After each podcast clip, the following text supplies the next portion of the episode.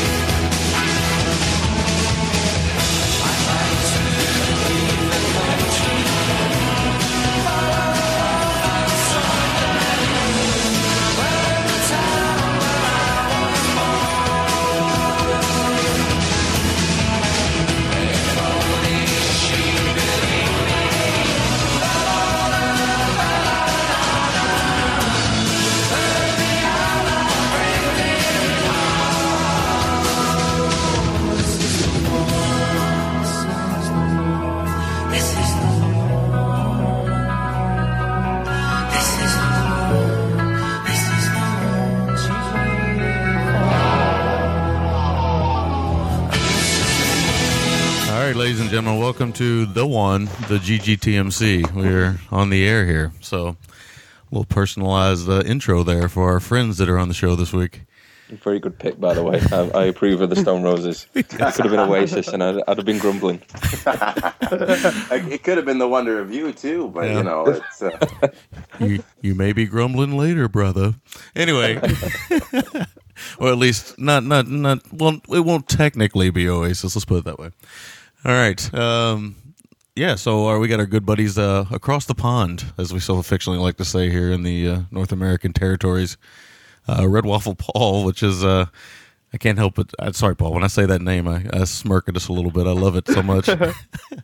But uh, Paul, uh, Red Waffle Paul, he's he's on the show. How you doing, buddy? I'm good. Hearing my wife to be saying saying that really, it's just got me in stitches laughing. How did you How did you sort that out? We uh, we reached out to her. We figured if we're gonna have two of Manchester's favorite sons on the show, we needed to have a fine lady from Manchester to uh, introduce them. So that's how that goes. In the intro, we've already lost James once. nice. I'll get him back on here in just a second. so I would introduce James, but I lost him on the call. So, uh, so our professionalism is is really kicking in already. Oops, I just hit mute. So he's probably on his way to Old Trafford to run out right now, man. Yeah, yeah. well, it, it, literally, the ground overshadows where he lives. You can see it like right from where James lives. Oh wow! yeah. Wanna, wanna... It's brilliant. It's on my bus route on to the way to work. I go past where he lives on the way to work on the bus, and you can just see Old Trafford like overshadowing it. It's brilliant. yeah, no doubt, man. And we also have James on the show. James, how you doing? I'm very, very good. Thank you very much for having me on. It's uh, this it seems to have been a long time coming, but uh, yeah, I'm very much looking forward to it shoot the shit, as they say. yeah. Yes. Yeah, we've we've unfortunately we, we, we have a lot of those uh, long time comings because we uh, we do get uh, buried in our scheduling quite a bit. But uh, it is great to have you guys on the show. And, I appreciate it. Thank you very much. And of course, across the border, the Great White North, Large William. How you doing this morning, buddy? I'm doing marvelous. Having a little Earl Grey in my mustache cup, so Ooh, yeah. gonna ease into the morning versus the uh, the jet fuel, the rocket fuel that I'm usually sipping on right now. So it's good stuff. And before I forget, we got to make sure that James uh, mentions. In fact, maybe now would be a very good time to do it in case we forget later. Uh, James, you're doing something uh, in your area that is very much in line with what the GGTMC would uh, or does approve of, more accurately. Do you want to quickly tell everyone what you're doing? Uh, the, the, what you Yeah, have absolutely. Well, um, I think it may be well known to most of the, the members of the, the forum that I'm actually doing uh, a day of Eurocrime films uh, with centered around the most fabulous Eurocrime documentary. Um, it was an idea that came to me last year, but the uh, the logistics were just a bit out of hand. Since I uh, I got involved with the, the cinema that I'm now volunteering with, it kind of came together. So got in touch with Mike. He was happy with it. Got the licensing for the films, and it's just been kicking on from there. Really, um, the the feedback from the past week has been absolutely fantastic. So it's it's really really looking like we're onto a very very good event. Um, I've got a hell of a lot of talented people helping me out doing. We're doing like um, a, a bundle packet with the tickets, with postcards and flyers and badges, all kind of things. It's um, it's going very very well, very very well indeed. I've got a few few press bits to do this week. Um, I've got some friends at the BBC who are going to be sending press releases out here, there, and everywhere. So yeah, it's, it's going going going very very well. Even if you can't come, feel free to check out the Facebook just to see what's going on, and uh, yeah, just give us a thumbs up. It, it all helps the cause. Nice. Can we? Uh, can people buy tickets online as well? Yeah, sure. It's from um, it's, it's from a UK vendor called WeGotTickets.com, and if you literally just type in Blazing Magnums, it'll be the, the first thing that pops up. So uh, yeah, I was I was struggling with for a name um, for the kind of I don't know event company, if you will, and it, it was the first thing that came to mind. I, I think the uh, I, I said it on the Facebook that the uh, the Blazing Magnum theme is quite synonymous with the Eurocrime genre. So what a better way to uh, homage it than calling the event after that? So Yeah, yeah. That's a good call. Isn't that what you've um, got tattooed on your wrist? I've got I've got a tattoo that says Blazing Magnum as well. nice. Very nice. And I don't know if you said this, you're going to be covering La Mala Ordina, uh, the Italian Connection, Absolutely, uh, yes. Manhunt, uh, and Rome Armed to the Teeth are going to bookend uh, Eurocrime documentary. That, that's correct. Yes. Um, I mean, trying to pick two films that aren't a bit too off the beaten path, because Right. Especially with Eurocrime, there's a lot of films that you'll watch where no one will be able to get hold of them unless they kind of go down the grey market route. So I've gone for the two films that are easily available on DVD and just as entertaining as any. They've got the, you know, the the faces of the the genre and uh, the best soundtracks, the best action set pieces. So yeah, it, it's fitting quite well. It's it's gaining a lot of attention from people who like crime films but don't necessarily know about the Italian ones. So it's, it's going very very well. Nice. Excellent, excellent. And like I said to you before, uh, you know, I'll speak for Sammy and I. Keep letting everyone know in the group leading up to it because people have short memories in this uh, digital age. So, you know, or at least, don't- don't or at least Will and I do anyway. Well, at least we do. So, you know, Oh, no. Yeah, yeah, yeah. I mean, I think it's great. I really do. It's a great call to go with the uh, the readily available ones because a lot of people again still haven't really checked this genre out. So, um, I mean, I got a lot of friends uh, outside of the show friends that do not know what a Eurocrime film is. So. I wish you know they would get into it a little bit because they would be you know they love like Dirty Harry films and all these other type of films from the seventies. I told them like, dude, you're gonna like these films. Check them out, man. But Exactly. I mean, it just I think it's one of those things that just needs a, a catalyst. I, I- I assume there was going to be like a bit of a spaghetti boom after the um, after Django came out, but that doesn't seem to have happened. But you know, I'm, I'm sure once Mike starts getting the ball rolling on a DVD release, more people will start picking up on it, and hopefully we'll we'll crack on from there because there's such a big fan base for these films, and you know, I, I've only been watching them for three or four years now, but the amount of people and the, the amount of groups that I've met that like these kind of films and the, the weird and wonderful ones that I've I've come across from this, it's it's just brilliant. It's it's absolutely fantastic to uh, be a part of. Yep. Yep. Alrighty, so we'll get into what we've been doing, what we've been watching. Outside of that, uh, I'm going to give you full full disclosure here. I told Will this. I had a very very busy week at work. It was one of those weeks where you know uh, you start to think about changing your career path and uh, everything else because it was just a really really bad week. So just to squeeze in the two films was a chore for me this week. So uh, I got those two in. That's all I got in. So I have nothing. But as always, we defer to the guest on the show. So let's go with uh, let's go with Red Waffle Paul. See what he's been watching.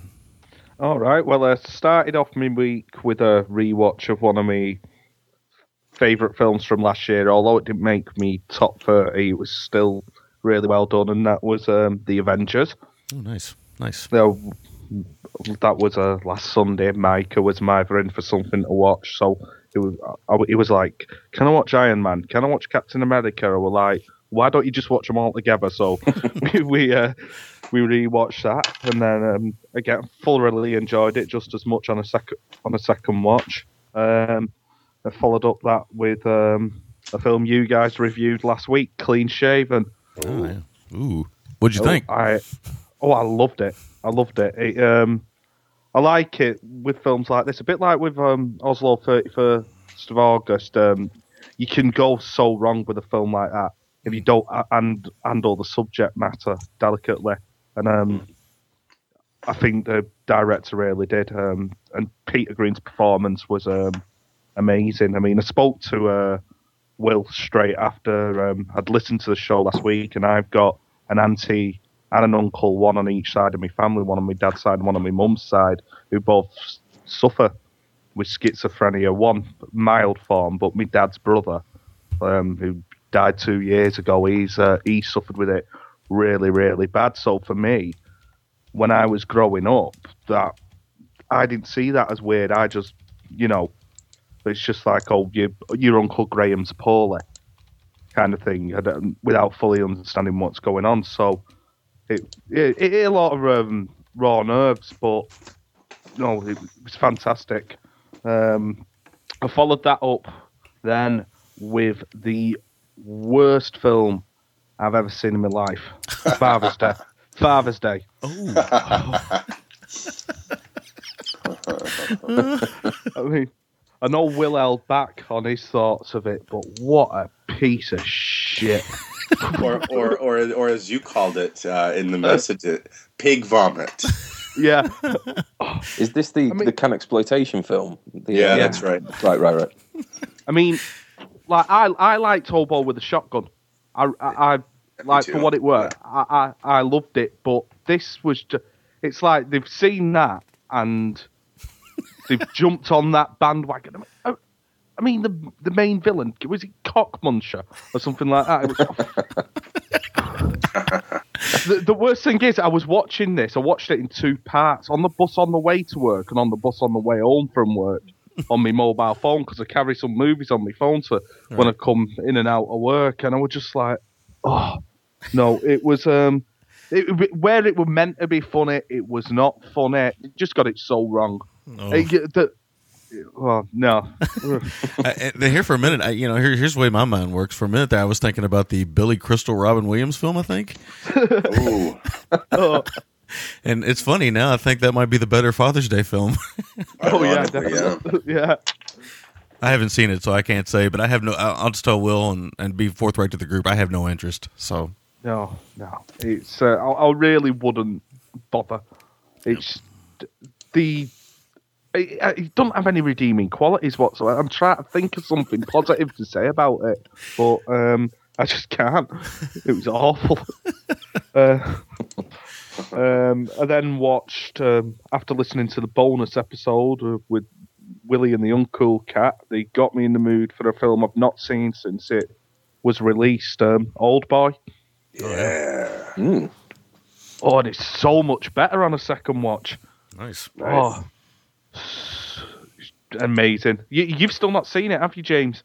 No, I've not. Believe it or not. Oh, you've, you, you've, you've got you've got the set at home, haven't you? All three of them. Yeah. But It, it should have been on my uh, 2013 first watches, to be honest. In fact, I might just knock it on now, so I'll, I'll get it done this year at some point, definitely.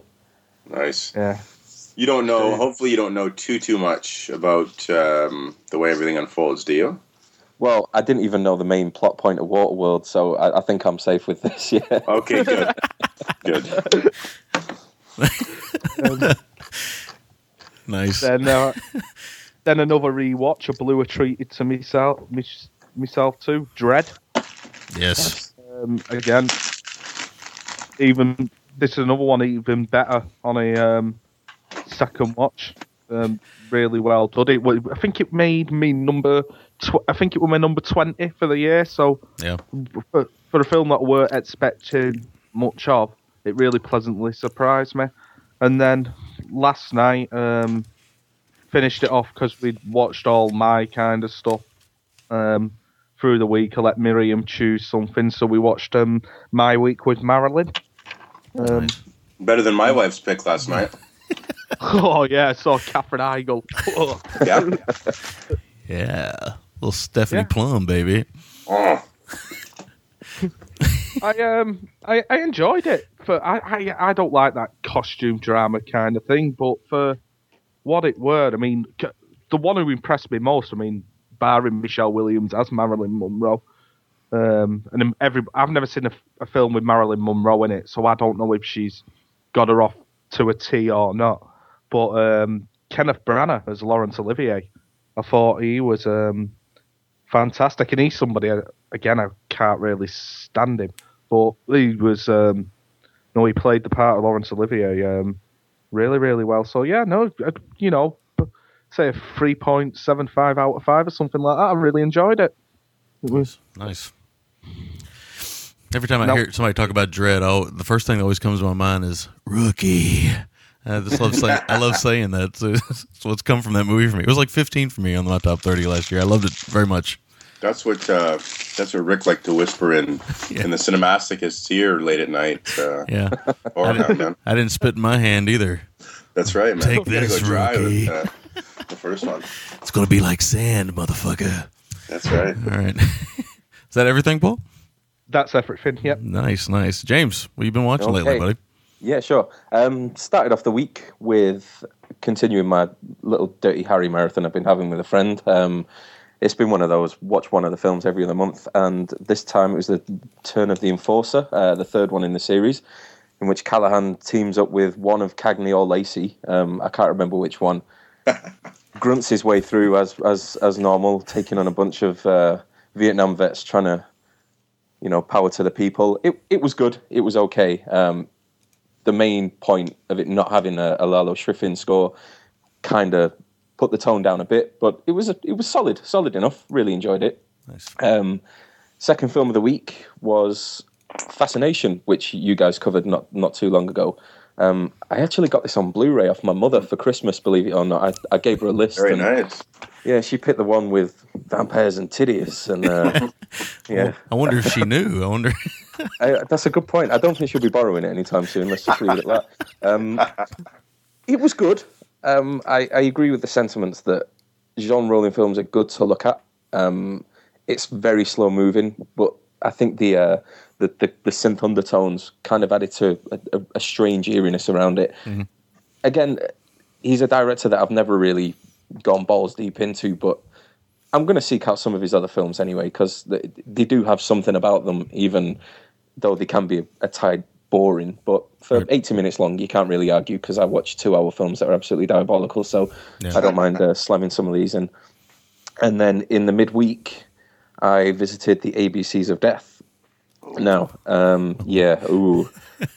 I Oh, didn't boy. have high hopes for this at all. Um, and if this is kind of the way that modern horror films are going, I, I think there's a possibility I might be done. Um, unimaginative, sometimes offensive.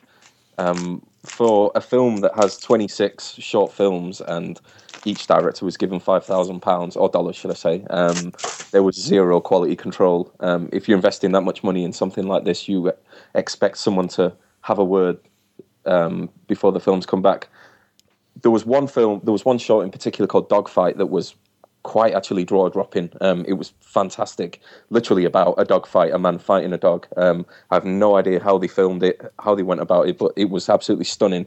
And to have one out of 26 that was good is a, a, a fail for me, absolutely massive fail. Ooh. And um, Ti West segment offended me on so many levels. It was, it was awful.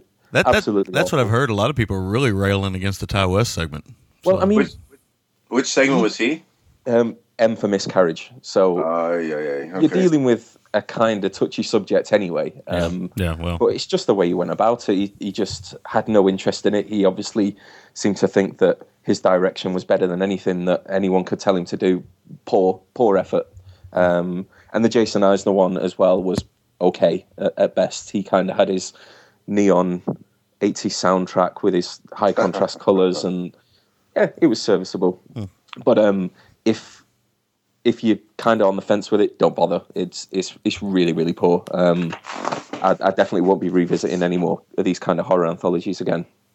Um, then I've fit in Danger Diabolik and Waterworld, and then I rounded off last night with Hard Target. Nice. Yes. yeah, I we was uh, I was around at a friend's and we were just kind of procrastinating over what to watch, and he was like, "I really fancy watching Hard Target." So uh, completely off the cuff, we watched Hard Target. Finished at about four in the morning, and uh, yeah, made my way home. It has quite possibly the most powerful mullet in the history of cinema, and doubt. just some of the some of the um, it dissolves, and he makes like uh, the, the slow motion camera work of just someone turning their head or walking through a door. He just, I think John Woo knew what he was making with this film. It's very tongue in cheek at times, um, but I, I enjoyed it a hell of a lot. It's it's a film that's from my childhood, so uh, yeah, that was the that was the last thing I watched this week. Nice. It's funny. Hard Target is really. Uh, it's one of those films that it, it, I, I would. I hesitate to say it a- has a, has aged well, but it's definitely. It's kind of become almost like a cult thing now. This Hard Target film, and I- and I'm really happy because I really liked the film when it came out, and a lot of people made fun of me. uh, you know, because you know I've always kind of championed Van Damme and these these action guys. And my friends were always like, "Oh, come on, man! Uh, Silence the Lambs, that's a better film," and stuff like that. But, okay, well, it's a different world, you know. So, but uh, Hard Target, man, that's where it's at. And they were like, you know, making fun of me. So I bet those same friends, quote unquote, that I used to talk to, probably like it now. Well, Van Damme's dialogue in it is it's just something else. It's almost like they put an alien who looks like a person in the film, Yeah, and that's um, right. just get him to talk. Like what he his retorts have nothing to do with what people are talking to him about. Um, it, it, it was fantastic. I really, really enjoyed it. Just get your muscles out and flex your hair, and he's all good. Yes. It's a wet. It's a wet mullet too, man. Yeah. A lot of moose. a lot of moose. Nice. It's perm too. This isn't it curly. Oh, yeah. It's curly. Yeah, it's Yeah, nice. It's just curly. It's incredible, man. Nice. Large William, what you got? Anything? I had a I had a slight week until I kind of turned things up uh, yesterday. Um, forgive me, I have to cough here for a moment.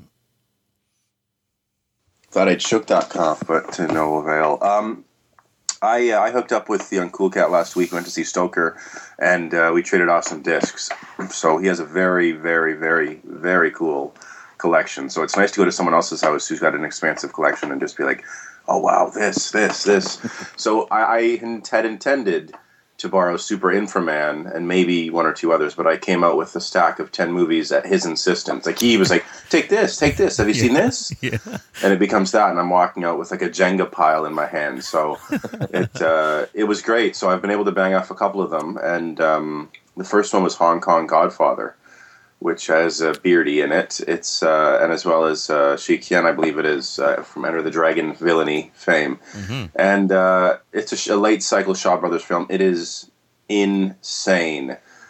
It. I will say this: it's a buy, I think, for everyone. Uh, if for no other reason than it's probably the best I've ever seen an '80s Shaw Bro- or '80s Hong Kong film look. It looks beautiful. Nice. Like they've done a really good job. I think uh, I was speaking to Jay, the early maniac. I think he was saying, or Kenneth Burson was saying, it's probably Jay actually, uh, that Celestial remastered it. But whoever did it, my hat's off to them because um, it looks really nice and the packaging is really nice. Funimation, who's primarily known for their anim- anime uh, releases, they put out a bunch of uh, sort of left field Hong Kong, or more specifically Shaw stuff. But it's a good one. It's it's a you know escalating kind of crime film that's pretty insane. Lots of machetes and lots of mullets, and it, it's a it's a good time, and you can get it pretty cheap too. So I would highly recommend it. It's it's very very good. And we're going to probably do it on the show at some point here in the near future. Sweet. Um, I've, thought I've that- never seen it, so that'll give me a good reason to watch it. I thought I had, but I, I clearly hadn't. I would have remembered it. Uh, it's quite good. Um, then I did one that was kind of on my list of shame. I did it uh, yesterday. It- It's one of those things, you know, you just sometimes films elude you and you have no good reason why, but I finally decided to sit down. And in fact, the final sort of nail in it for me to to see it was the fact that it was Jerry Lewis's birthday, and I watched uh, Martin Scorsese's King of Comedy yesterday. Nice. Oh man, it is so so so good. Uh, I heard from uh, Jonathan Hertzberg in the boards that the Blu-ray's coming out uh, sometime this year, 30th anniversary. I can't wait to get it, man. It's uh, it's definitely gonna be in my top 30 first time watches. It'll it'll probably be top five or ten. I can't see it going lower than ten. It's it's a weird film. You know, I can see how it would have been a bomb in some ways because how do you market it? It's Yeah, not really a comedy. It's not really a drama. It's kind of this betwixt and between.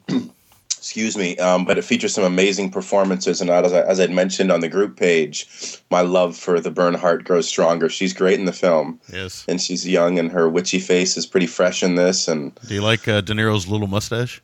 it's great. It's his little mustache is great. There are some genuinely funny bits. Um, there's some really um, dark bits too that Yeah. and they kind of bore. You're walking the fence between comedy and and kind of terror. Yeah, I know. I know. I know. like, ooh, should I laugh? I'm a bit scared here. This is fucking horrible. Yeah, it's a strange movie. It really is.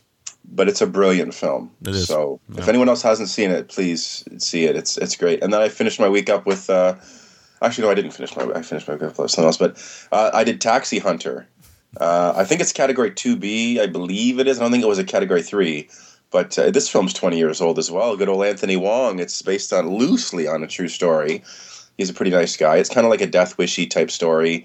He's a you know pretty pleasant man, and his wife gets killed by a scummy cab driver, and and he goes about uh, hunting down and killing taxi drivers in Hong Kong. So it's uh, it's got some great touches. It's not completely sleazy and bonkers like most Herman Yao, Anthony Wong joints are, like Ebola Syndrome and uh, Untold Story. It's it's actually got some pretty good stuff, and it, it does have some human touches like the Paul Kersey stuff in uh, Death Wish. And then um, finally, one for the money.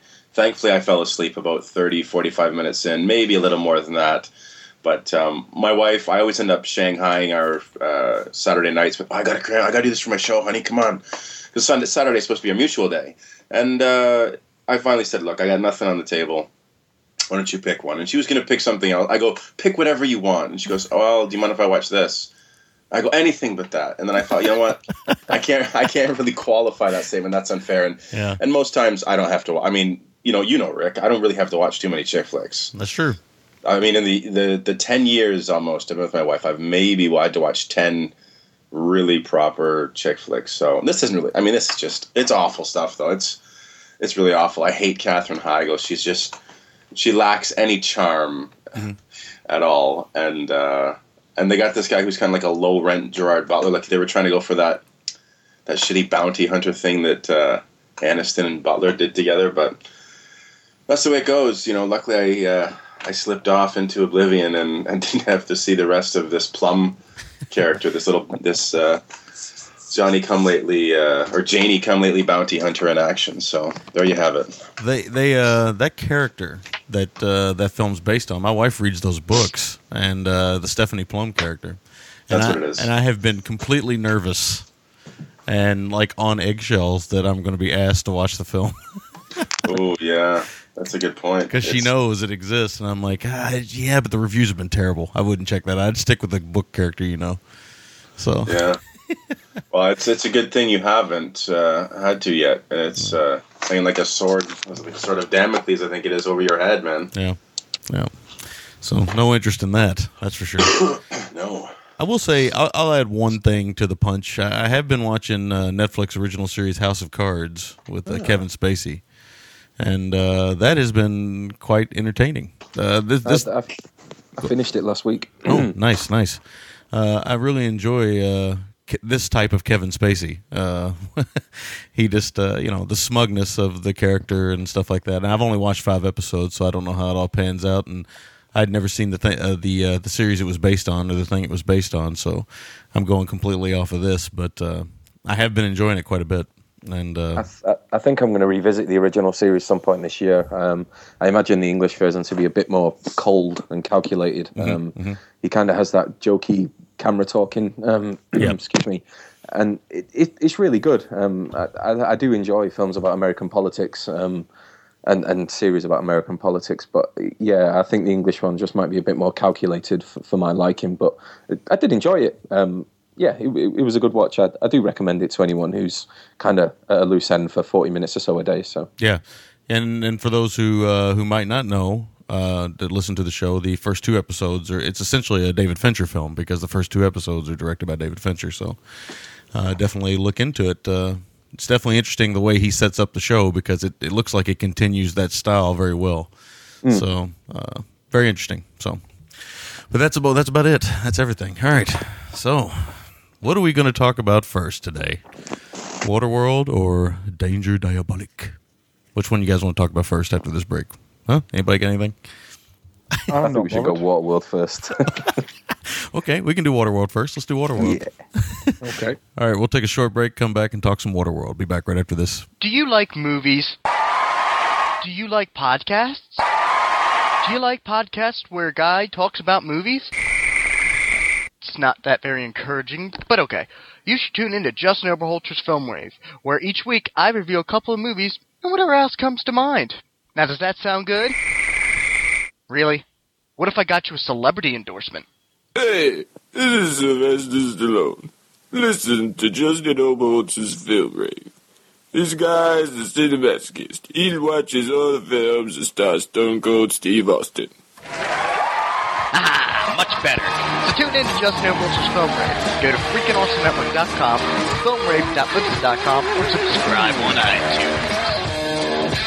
Thank you.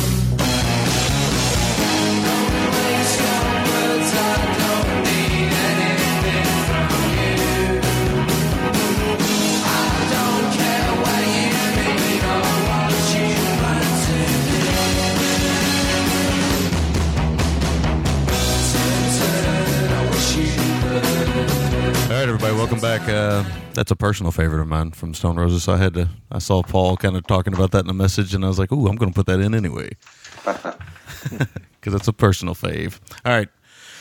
Okay, so Waterworld.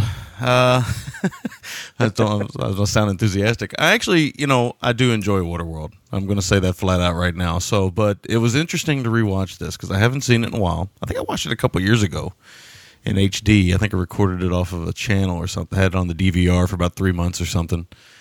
Uh, hard to believe this is 1995. Really kind of tough to kind of fathom that. But anyway, let me uh, synopsize, and Will's going to take the lead on this one. Uh, in a future where the polar ice caps have melted and most of the Earth is underwater, a mutated mariner ugh, fights starvation and outlaw smokers and reluctantly helps a woman and a young girl try to find dry land. All right, so directed by Kevin Reynolds. Uh, a whole lot of people behind the scenes attached to this thing. Rather infamous Hollywood story, The Waterworld, which I'm sure we'll get into a little bit. Large William, take the lead. All right, so Waterworld, first time watch for me. Somehow, I remember, you know, pre-internet, um, seeing updates on Entertainment Tonight, and my mom was a big Star, the gossip paper, The Star. Uh, I remember reading stuff in there, and you know, just kind of seeing stuff around in high school about this film and over budget and blah blah blah.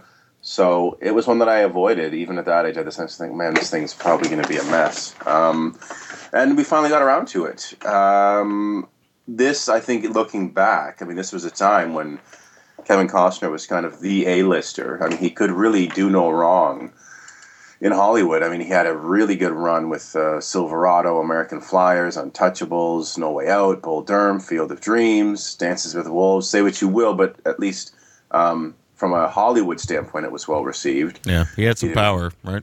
Robin Hood, JFK, The Bodyguard, A Perfect World. These were all ho- films that, in Hollywood terms, did well, meaning they had fair reviews and Yeah. they made a lot of money, and their soundtracks made a lot of money.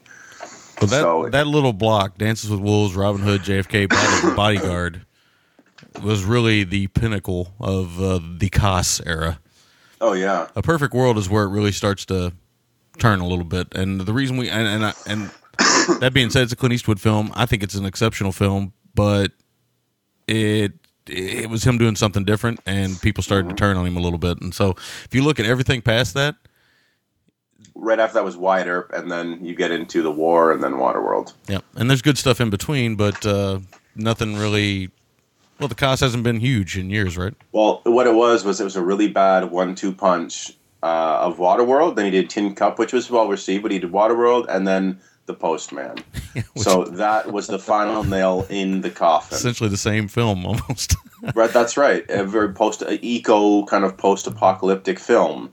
Um, so between those two, his name became Mud, and ever since then, he's been in some interesting stuff. But he certainly has not been the same. He's not the Hollywood Golden Boy. So it was through that eyes and with that perspective, I was very curious to see this film and to see if its reputation preceded itself. And I do have to say that I feel that the film.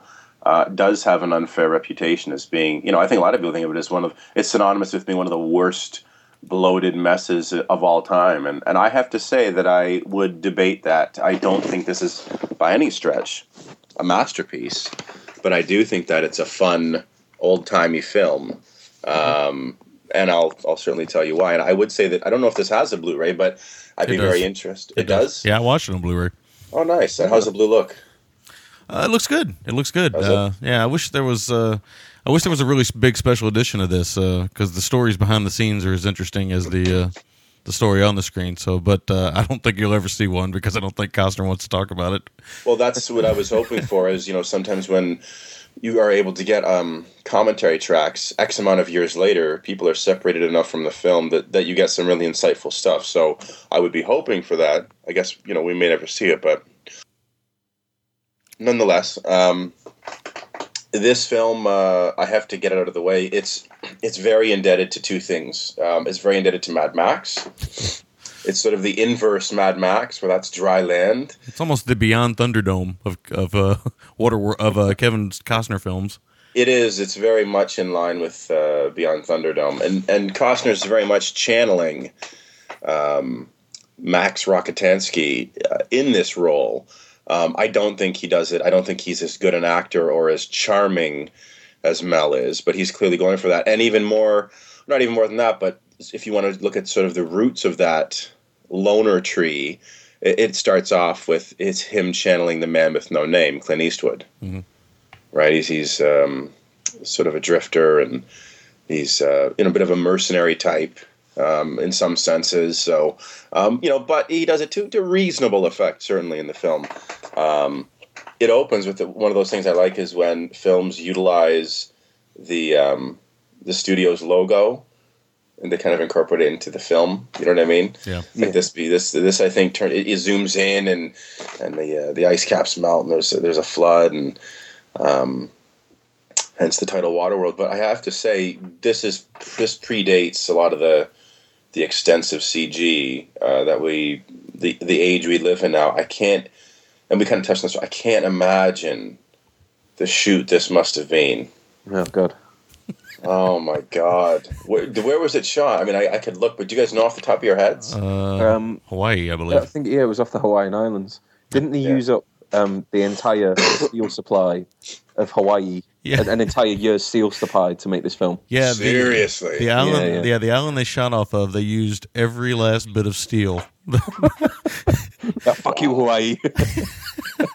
Jesus, yeah. Well, it, it's that kind of film. I mean, again, I think that you get these projects. It's fascinating to see people just Yeah. get in, and you know, no pun intended, get in way over their head. And when you have something of this scope, it's it's it's very interesting because that's. I, I think we can all say that the sets, the scope, the scale of this film, the the the um, the sets that were made for this film are truly a sight to behold. Absolutely. Oh yeah. Yeah, the So- uh, the floating city, uh, floating town, or whatever you want to call it. Uh, that's w- a a good chunk of the budget went there, and uh, Oh, yeah. Yeah. and uh, of course, you know, when I first saw this film, I thought, well, it's, a lot of it's going to take place here because obviously a lot of money went into this set. And the next thing I know, it, it moves on to something else. So, but you can see where I mean, it's it's full size. It's it's a real, It's huge, man. and it's like sitting in the middle of the ocean. So you can just imagine the uh, nightmare oh, that was. Is it, this would be a, a chore and a, and a you know something of such large scope, even on dry land. Like I, I'm thinking in my head as I'm seeing this, like, well, how did they build this? I mean, did they have a big platform they were working on? Did they ferry it out? Like, just the logistics of this. Good God, it's I can't imagine the stress everyone was under making this film, but Yeah. you know that's the way it goes. But I have to think too that Costner's of a certain age that he grew up with a lot of the old timey adventures, like you know the Errol Flynn's, the swashbucklers, the pirate films, and this is also very much in line with those films. Mm-hmm. Yep. Um, you know, we get smokers who are, I guess, the you know, because it has its own rules and its own mythology. It's, they're very much the gay boy berserkers of of Waterworld. you know, Yeah, the Smegma boys, man. the Smegma boys. That's right. That's right. Um, and it opens pretty great. It opens with uh, with Costner drinking his own piss. Yeah. That was my first note. Yeah. Jeez, man. Very few blockbusters you'll ever see in your lifetime have a scene like that. The Yeah, I most mean- expensive film ever made, and it's got Costa drinking his own piss. Yeah. And fun Yeah. for all the family. Yeah. Yeah, I mean that's the thing, right? And you know, I would expect that going back to Her- Herman Yau. I'd expect that for maybe a Herman Yau film, but it's uh, it, and that's the thing too, right? It's one of those things where parts of this feel like a, a you know you could see it as a summer family blockbuster. Other parts like that with the piss drinking, it's like oh wow, it's it's it's just it's one of those little missteps. Um, I mean, even the music though in this, it has kind of this quaint optimism, this kind of uh, older feel to it. It doesn't, you know. There's a few bits in the film. There's one bit that almost sounds a bit like John Carpenter towards the back end, like a little bit of synthy stuff that I think works pretty well. But on the whole, it's a bit too upbeat, kind of quaint, old timey adventure music. But you know, it is kind of an old timey adventure film at its heart. Um, I'd say the the music that's going on in the beginning and into the town is very Spielbergian. Very, Oh, yeah. very John Williams. I was like, wait a minute, John Williams score this thing? yeah. And I, I don't. I didn't even look to see who scored this thing. Uh, I didn't. E- I didn't see it either. I, I Oh. forgot to write it down. I thought I took a note, but I didn't. I'll, Oh. I'll, I'll look while I'm sitting here. So go ahead, Will. So we talk about Costner, you know, taking this and that from each respective sort of hero, Rockatansky, didn't have no name, but one thing he borrows from John Rambo is he's got this little jade idol choker that he likes to wear. Yeah, missed out So- with not putting a shark tooth on there though. I know what was he missed out on that man. He, Oh, he man. should, but that was one of his own, right? If we, if I ever interview Costner, that's the first question I ask him. Why no shark tooth in Waterworld, bro? I know. Well, you know, I maybe it was uh, maybe sort of like a a tiger wearing uh, a lion bone around his. I don't know. I mean, because you know, it's one of his own people, it's one of his kind, man. Yeah, James James the- Newton Howard. Can't say I know his name. Uh, yeah, you know, you know him. Trust me. Yeah, maybe it's certainly his work more than his name, but Mm-hmm. um, I think the the film does a pretty good job in establishing kind of its rules and its mythology and and um, the landscape quite well. Uh, I think it does a pretty good job of that. You know, whether you go with everything or not, it does immerse you in the world pretty effectively. I think. Uh, oddly, yes, it does. Uh, sorry, I'm laughing. Oddly, James Newton Howard actually scored Father's Day, the Robin Williams Billy Crystal film. No way! What are the odds? What are Amazing. the odds?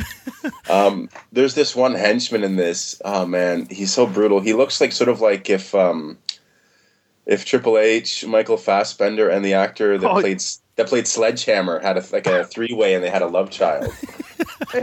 Well, I, I would have. I, I was looking at him and I really, really recognise him. It's the way he smoked, and I'm wondering, have you ever seen the film? Um, and I know James watched it recently, and I did. Little Monsters.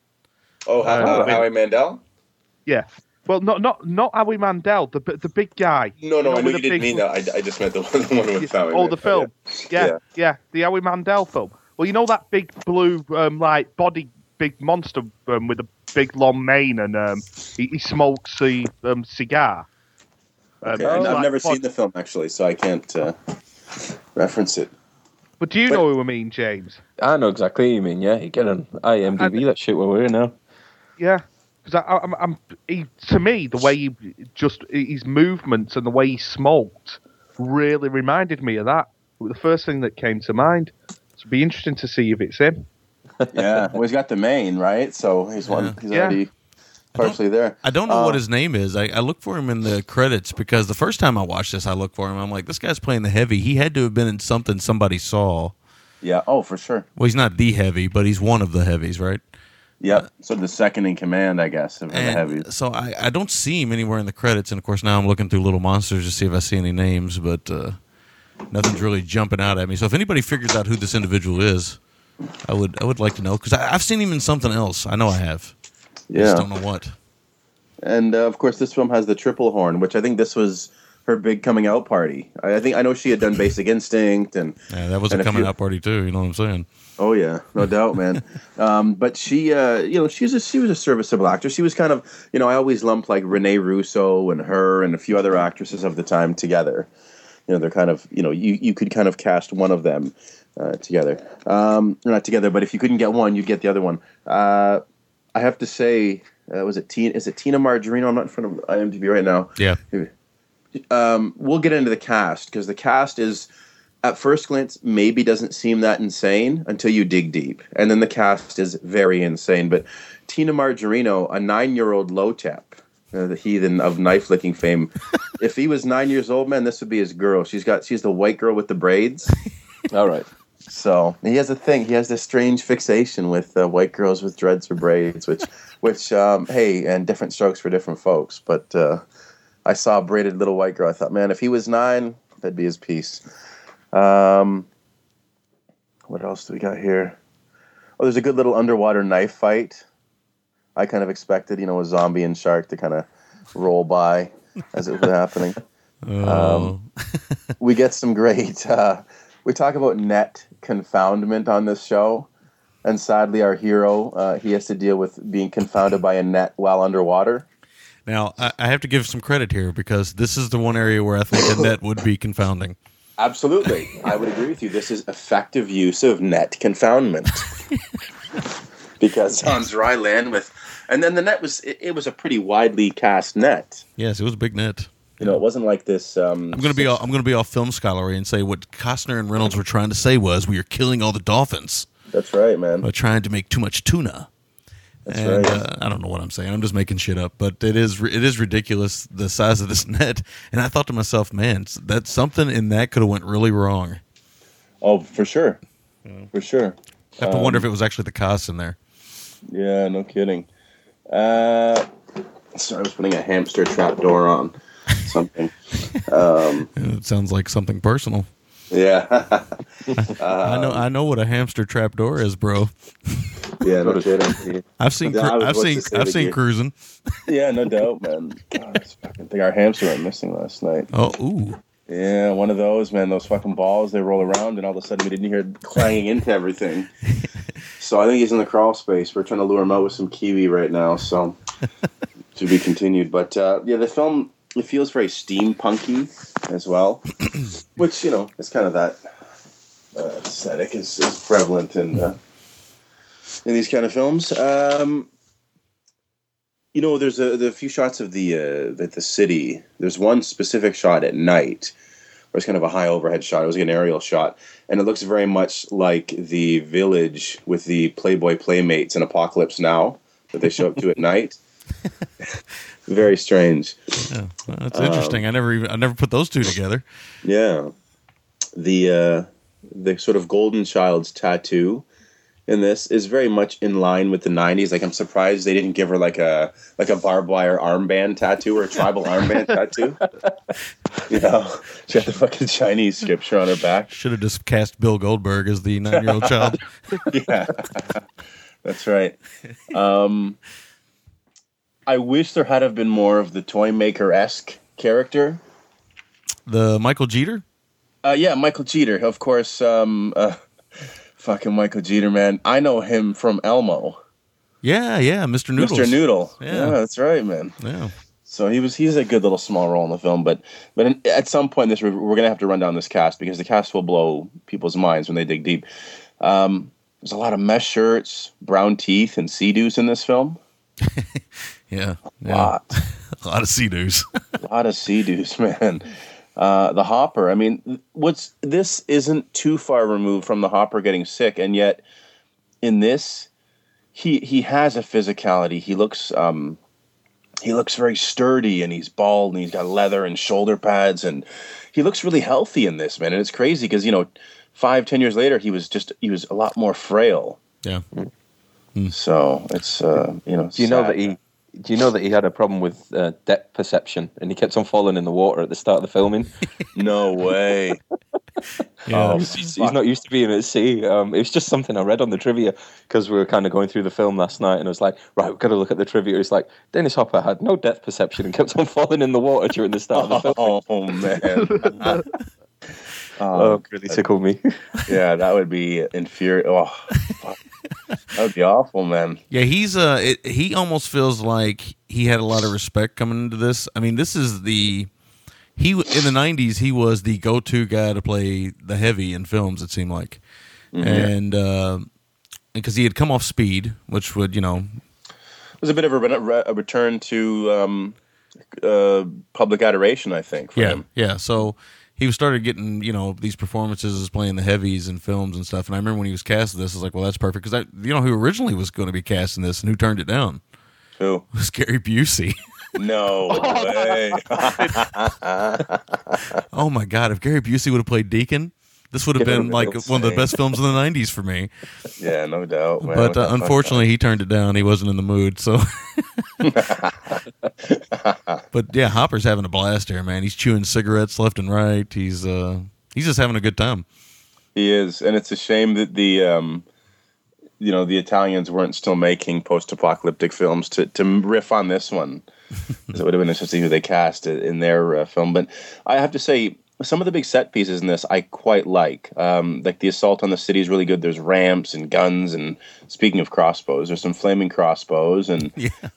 uh, again, this is all practical stuff, right? I mean, it's it's stuff that stuntmen had to do, and Yeah, there's about a hundred. I was looking at the cast. There's about a hundred or 150 stuntmen on this film. Oh yeah. So Oh yeah. There, there's a lot of stuff that's worthy in this film. As as film fans, like we're all film fans, whether you think the final product of this film works or not, there is a lot of merit um, in the film and the production of the film. Um, so uh, there's a lot of machetes being thrown at sternums and knives, various bladed instruments thrown into sternums in this film, yes, mostly by the Koss.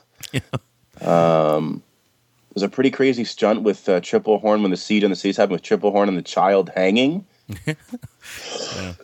really wild stuff. Um, great line by Hopper, one of the few I wrote down when he says uh, he, he's getting outfitted with a with a fake eyeball, and he yeah, says know where he says it does look like shit and it feels like cold shit. Just- it, it, it almost feels like the kind of the kind of line that Hopper improvised. yeah. I would say a lot of his lines are improvised. You know, I like I like when he says "Let's ride."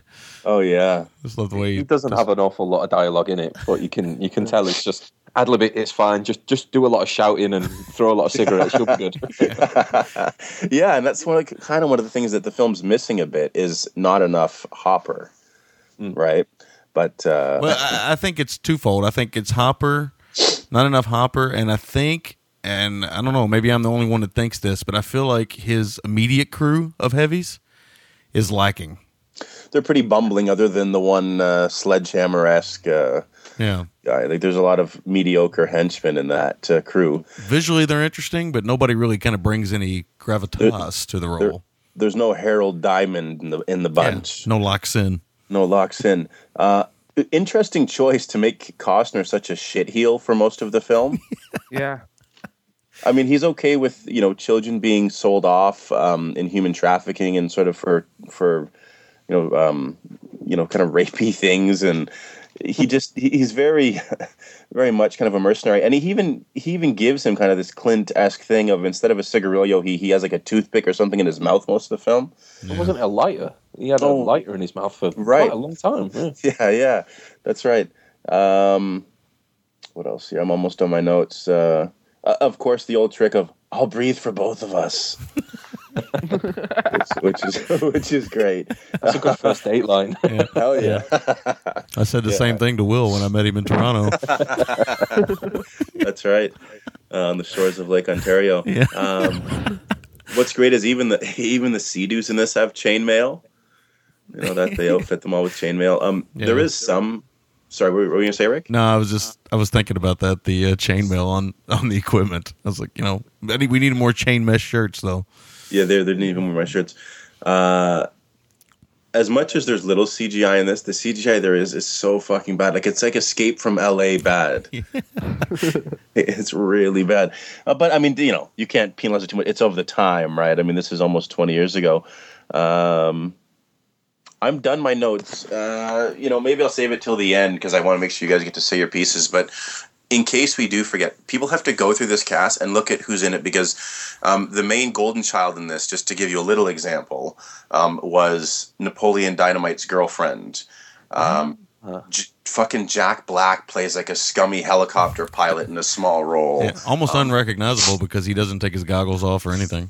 Yeah, and he's smoking. His voice really gives it away, Yeah. and his round face. But if you go through the cast in this film, um, like I said, Mr. Noodle from Elmo is um, one of the, the key characters, uh, one of the almost elders, um, you know, as far as the white hats go. But this cast is chock full of um, of character actors that'll just blow your mind as far as the stuff they've done. So anyway, I'll kick it over to one of you guys.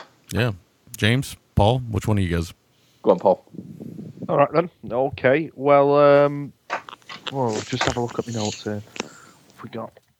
Um. Um. Well, one of the first first things I noticed is that they're at sea.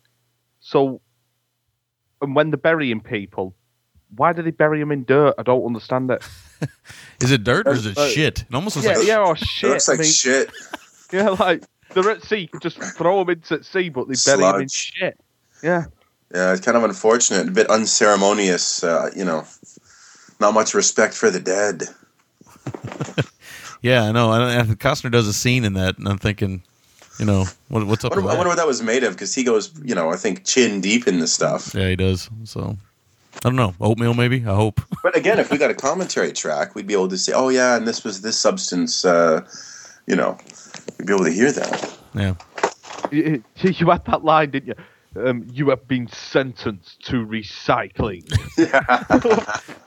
it's so awful. It's so awful, and it's so not recycling. Like you're, it's like a toxic waste dump. Yeah. Not really recycling now, is it? But I don't know. They need to. Ex- Um, they need to explain that more. There was, well, actually, there was a lot of things that weren't explained. So I guess I shouldn't. Yeah, you have. Um, there was one of the one of the henchmen. While we we were talking about a minute ago, the one of them. It might have been an henchman. I've just got wrote down here. Squeal piggy mask, and so, somebody had a, um, a, a pig shaped mask on that. Um, really cracked me up. I um, I really enjoyed it. I thought it. It. I thought I when I watched it that I would not enjoy it at all um, on second watching, but I had a good time with it. I thought um, the it, it paced fairly fairly well, although it lagged a little in the middle. Um, I agree. I agree. It's a bit flabby in the middle. uh, there, there was that. Um, there was a bloke in there who was an older guy who was locked up, um, like underneath um, Dennis Hopper's ship, and he just really. Re- it, it looked like he could be Bubbles' granddad from Trailer Park Boys. yeah, the know- guy that was yeah, that's right. That he would open the uh, the hatch door, and I think he spits on him at one point. yeah, you, you. I mean, if you like you were saying before as well, you have um, like if you look at the actors, Kim Coates, who. Yeah, Kim Coates, man. Yeah, he's. I mean, his Irish accent is awful, but Yeah, uh, he's, he's a Canadian actor. It should be said. Yeah, he's one of my favorite character actors, and he ends up relegated, sadly, to a lot of, a lot of bad. I don't know. I, I don't know how to explain it. He ends up relegated, sadly, to a lot of bad films. But Yeah, I, I, I like the turn because it's Kim Coates, but um, you know, but it's, it's- a it's bit of a Ki- it- thankless role. yeah, but it's Kim Coates doing Robin Williams doing an, doing a Irish accent. That's what it's doing a, doing a leprechaun sort of broad Irish accent. Yeah, It's Yeah. like, what the fuck is going on here? What is like, what the hell did he just say? Oh, I know. I had to turn the subtitles on. Let's put it that way. Did you really? For that scene, yeah, I did. I'm not making that up. The coat's bringing it thick, like Irish stew. he um uh, again, like as Will previously said, De- Dennis Hopper, uh, he just had me in stitches with some of his one-liners, and they were properly improvised. There was one where his eyes just where he was having that new eye put in, and he turns around and he goes, "I've got to keep an eye out for that icky freak." it was just like so cheesy. And then, um, but like, you you said before as well that like it was meant it was a family summer blockbuster, but there was that line there where um, Dennis Hopper says to the little girl, he says, "How about a cigarette? You're never too young to start." and it's like you could see why that'd piss a lot of people off, like taking kids and things like that. As well as like, I mean, I don't know how your rating systems work. We have you, U for Universal, where anybody can watch it. Then you have PG, which is parental guidance, and then you have 12. 12 and 15 and 18 you guys have, right? Yeah.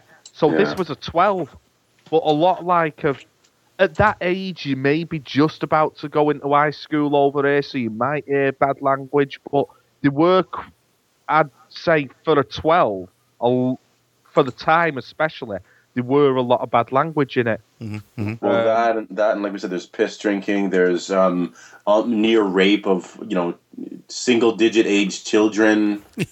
Yeah. Yeah, the the, the Kim Coates scene is uh, I, yeah, I got a rapey vibe. Oh, very much so. Yeah, and then Well, yeah, yeah, that made my skin crawl. That actually, yeah.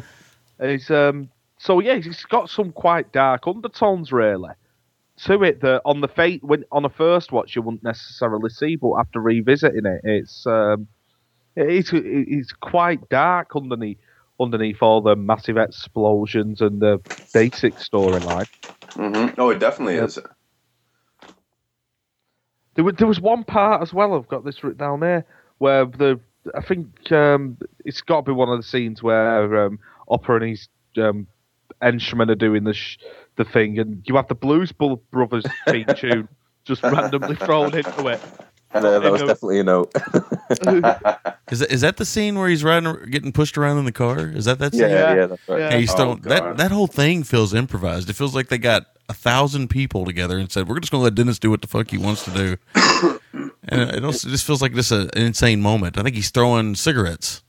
Yeah, that's Very right. strange. Very does not feel organic with the rest of the film. It's such a almost like wacky montagey scene. I know It's- it's very weird. Yeah. It was one of my favorite scenes of the film, though, because it's so out of place. It's like one of the. It's it's not my make make or break, but it's like you know, it's so out of place. It's just it's very memorable. Yeah. And there was that as well. Like there was one scene where you just get this ginormous fish appear out of nowhere.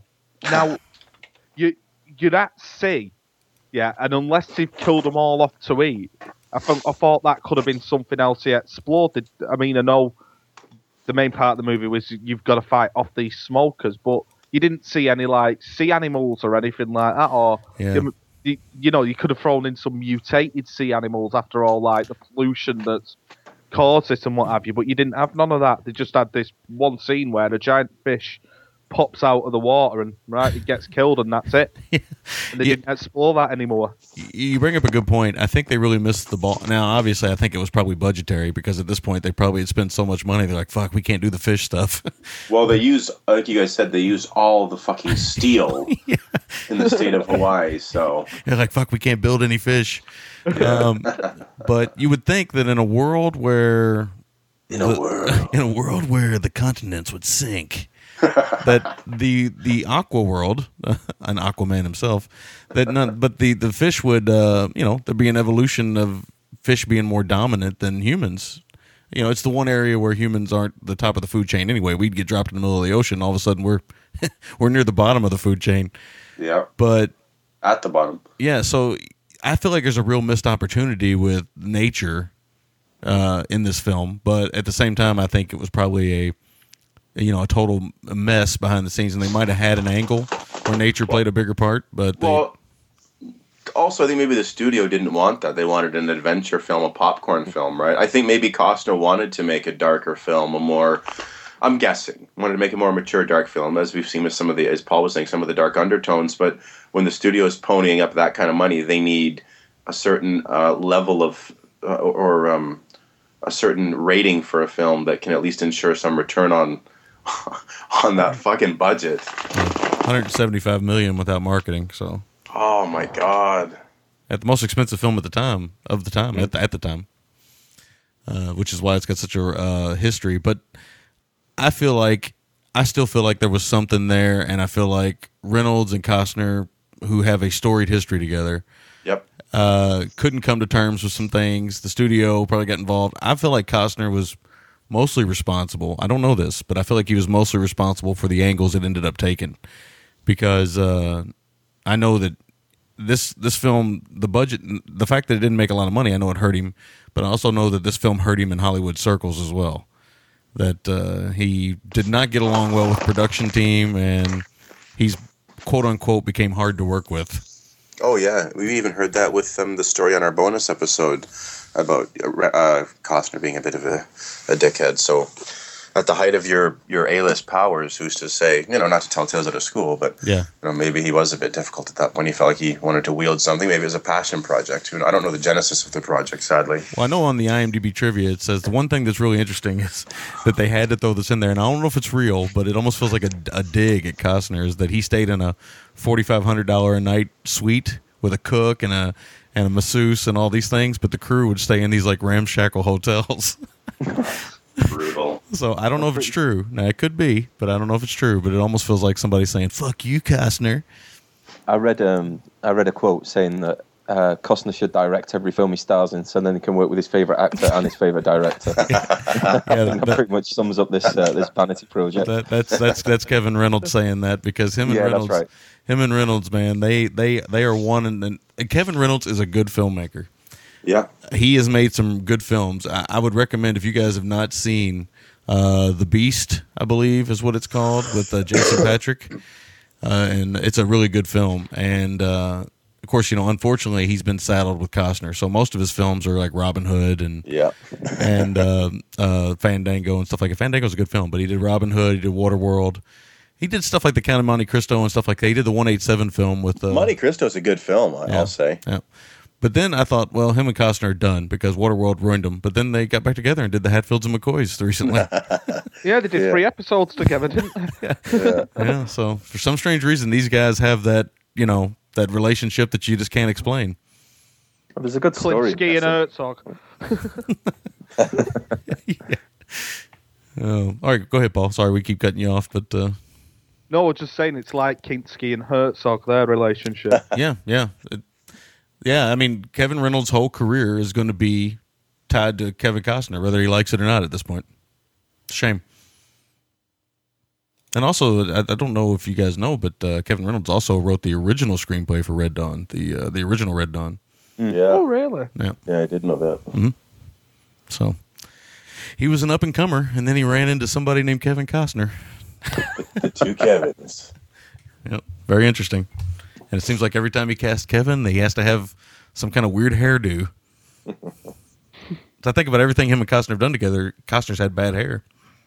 But Costner doesn't really have good hair to begin with. It's a bit wavy and thin, so there's not a whole lot you can do with that. Yeah, we just keep cutting Paul off. Go ahead, Paul. Oh, no, I'm fine. I've got nothing else to say on it, so we Right. can uh, hand right. it over to James. If, uh, Yeah, sure. Um, first, first real note was uh, they should have teamed up with Castellari on this film because they'd have been able to slash the budget by a shit lot. Yeah. um, yeah, it's uh, it. This this film I've always known about, and it, it's quite crazy to think that I'm getting into watching films that are 20 years old from when I was a child.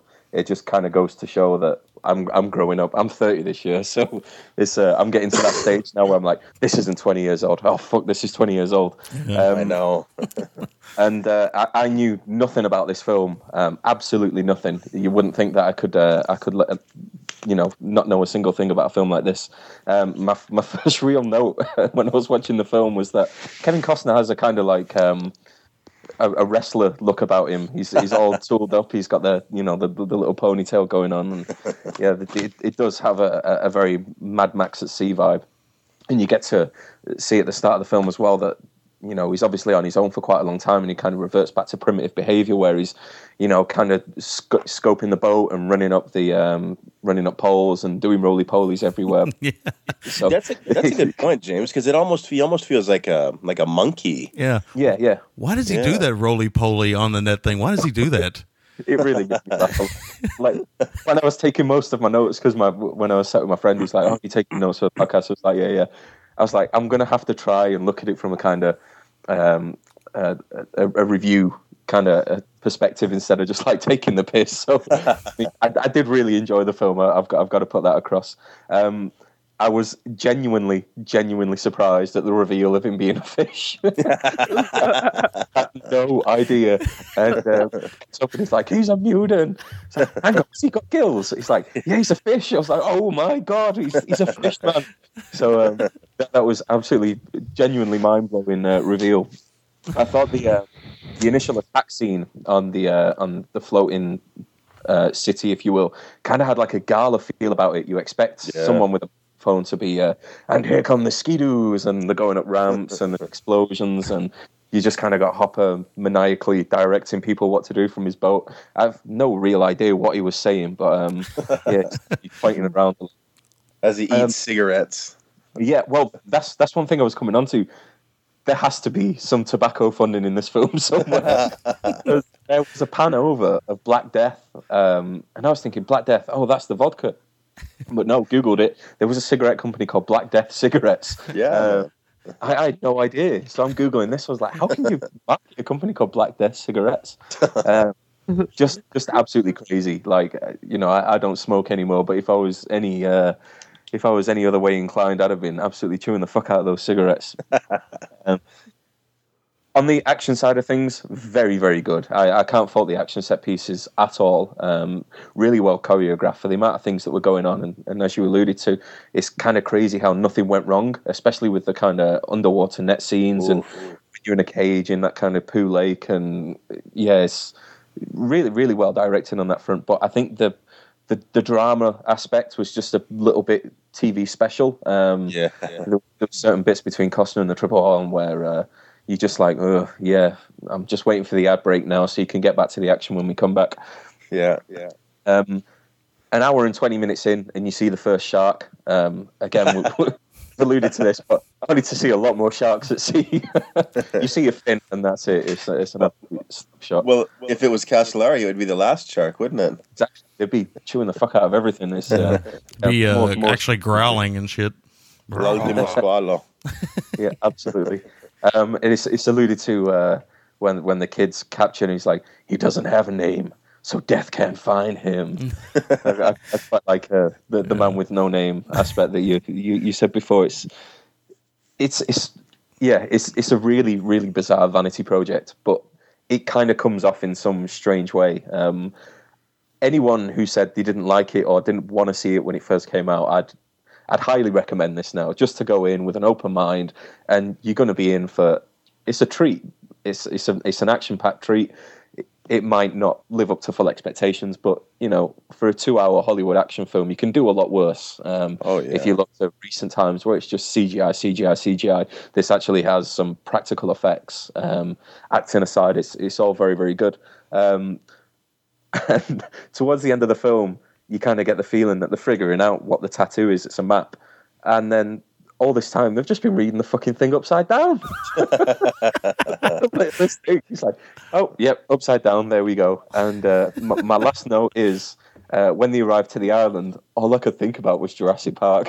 I just wanted to like a Rex roar when they landed on the island. Um, that could have been a whole different sequel altogether. But uh, yeah, it's it, I, I enjoyed it a lot. It was it was a lot of fun. Uh, I had a lot of laughs. Um, not the worst two hours I've ever spent in my life. Very very good. Yeah, That's that's all, man. that's all you can ask for right there. Um, uh, yeah, like I said, I remember reading all the bad press about this as well. Um, I was a subscriber to Premiere Magazine back in the day, and they, they would have big articles on the the further this one and Titanic. Although Titanic totally totally turned the uh, turned the articles on their nose because it ended up becoming this gigantic phenomenon. Everybody thought it was going to be this huge bomb. Um, but Waterworld, on the other hand, did not. Uh, it, it was not a huge bomb. It was a bomb, But uh, like a lot of these films that are quote unquote considered bombs, if you look into them, this film actually did make money, uh, but it didn't make much. I mean, the investment and everything else. I mean, it probably lost money on the marketing side and adding all that actual, you know, stuff to it. But it did, it wasn't huge. I mean, it made money worldwide. So, um, yeah, the uh, I, I agree. The action set pieces and all that stuff is really cool because everything's so practical. That's one of the things I do love about this film. The the ship that he gets on toward the end, it's this huge thing, and everything has a real tangible feel to it. Like nowadays, everything would be on a green screen stage, and only half the set would be built, or something like that. So everything now there is some bad green screen stuff in here, but Ugh. But uh, but at the same time, I, I love these big sets. The you know, I hate that the reality of that is is that that that that era is gone because it costs so much to build those, and that you know we wipe out a we wipe out a, a whole island's uh, a supply of steel. Uh, hope they didn't need it for anything, but uh, it's pretty crazy. Um, but I do like seeing that, and I think that's what Costner and Reynolds were going for. That kind of old like. David Lean type of filmmaking, Sergio Leone, Oh, yeah. Duck You Sucker type of filmmaking, where let's get everything we possibly can, you know, and just throw it into the scene, you know, for two for ten seconds of film. Let's just do it, you know, very expensive. Um, I do feel like for me that some of the stuff in the middle, especially toward the actual travel toward land, does get a little. I don't know what the word I'm looking for is. Maudlin, maybe, maybe uh, a little over sentimental Overly sentimental. And it does kind of take me out of the film a little bit because it is pretty action. The first hour is is a, is a whole lot of fun. Uh, then there's that piece, and then there's like the last thirty minutes, which is cool again. Uh, so I do feel like there is a, lo- a lag in there, and you know, of course, it does have that Beyond Thunderdome feel. I kind of asked this question though, and I've already talked about Reynolds and all that stuff and all the stuff behind the film. What is it with children or people and memories and fucking music boxes in cinema? Oh God. I am so fucking sick and tired of music boxes. I am home. yeah, well, your parents tattooed you before they ship you out to sea, so yeah, great parents. it's so amazing to me that I had totally forgotten about the music box, and I'm sitting there thinking, if she opens that fucking thing up and it's a music box, I'm gonna lose my mind. And sure enough, it was some type of music box or something. I don't know what the fuck it was, but it's amazing to me. Music boxes in cinema, you know, just I don't know. just it drives me nuts. Also, the other thing I have just a little bit of pet peeve, but quit putting the fucking dirt in your mouth. Oh, I know. I know you haven't seen Earth in a while, but it doesn't mean you got to fucking eat it. Yeah, How does that become a thing? It's one of those things, you know. I guess, I guess it's like a Mad Max thing. Did they taste gas in Mad Max? Did they taste it? I don't remember if they tasted. Gasoline. I don't remember if they tasted the gasoline. I don't remember if they tasted it or not, but I, I, I don't recall them doing that. No, I don't think they did. It's almost like cocaine in this film. You know, people are like rubbing it on their teeth, on their top teeth. Yeah, they are, man. But it is very strange. But I know I watched this on Blue. It was a good rewatch. Uh, I had some issues with. Uh, I know they spent a lot of money on the costuming for this film. Uh, it the costume is a little ridiculous in this film. I said something off the air before we started uh, with the the, the matching uh, striped suit that Cos is wearing. It's pretty ridiculous, but uh, I, I like some. I wish they would have gotten more into the. Uh, I like the costumes on the whole, though. I have Yeah. to say. I, well, yeah, I like them mostly. I mostly. I had some issues with some other stuff, but they're very '90s. Let's put it that way. yeah. Well, when you get any post-apocalyptic movie, I always find it amazing. They only ever seem to have like one set of clothes. Yeah. Yeah, yeah. They, you know, they never f- think of packing more than one shirt or one pair of trousers. And I mean, I suppose in Waterworld, at least you'd be able to keep them clean through washing them all the time. But um, with all that water around you, but yeah, I do find it quite quite mind-boggling. And they're always like, unless it's through deterioration or something like that, they are always the worst clothes.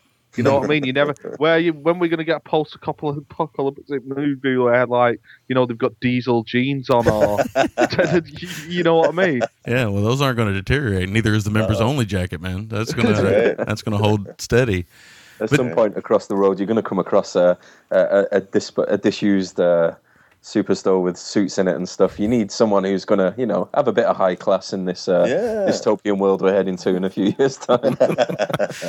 It's always it's always interesting to me though that they don't take the route they they always seem to take the route of repurpose. Grubby? Well, no, not only that, but repurpose leather.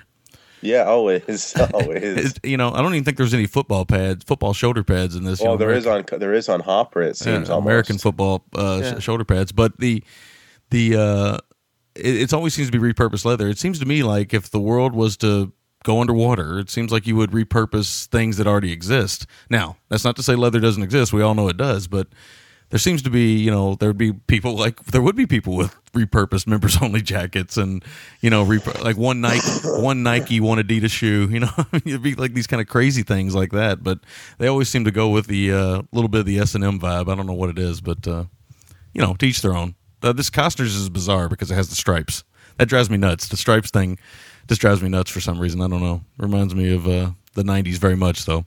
the leather with stripes.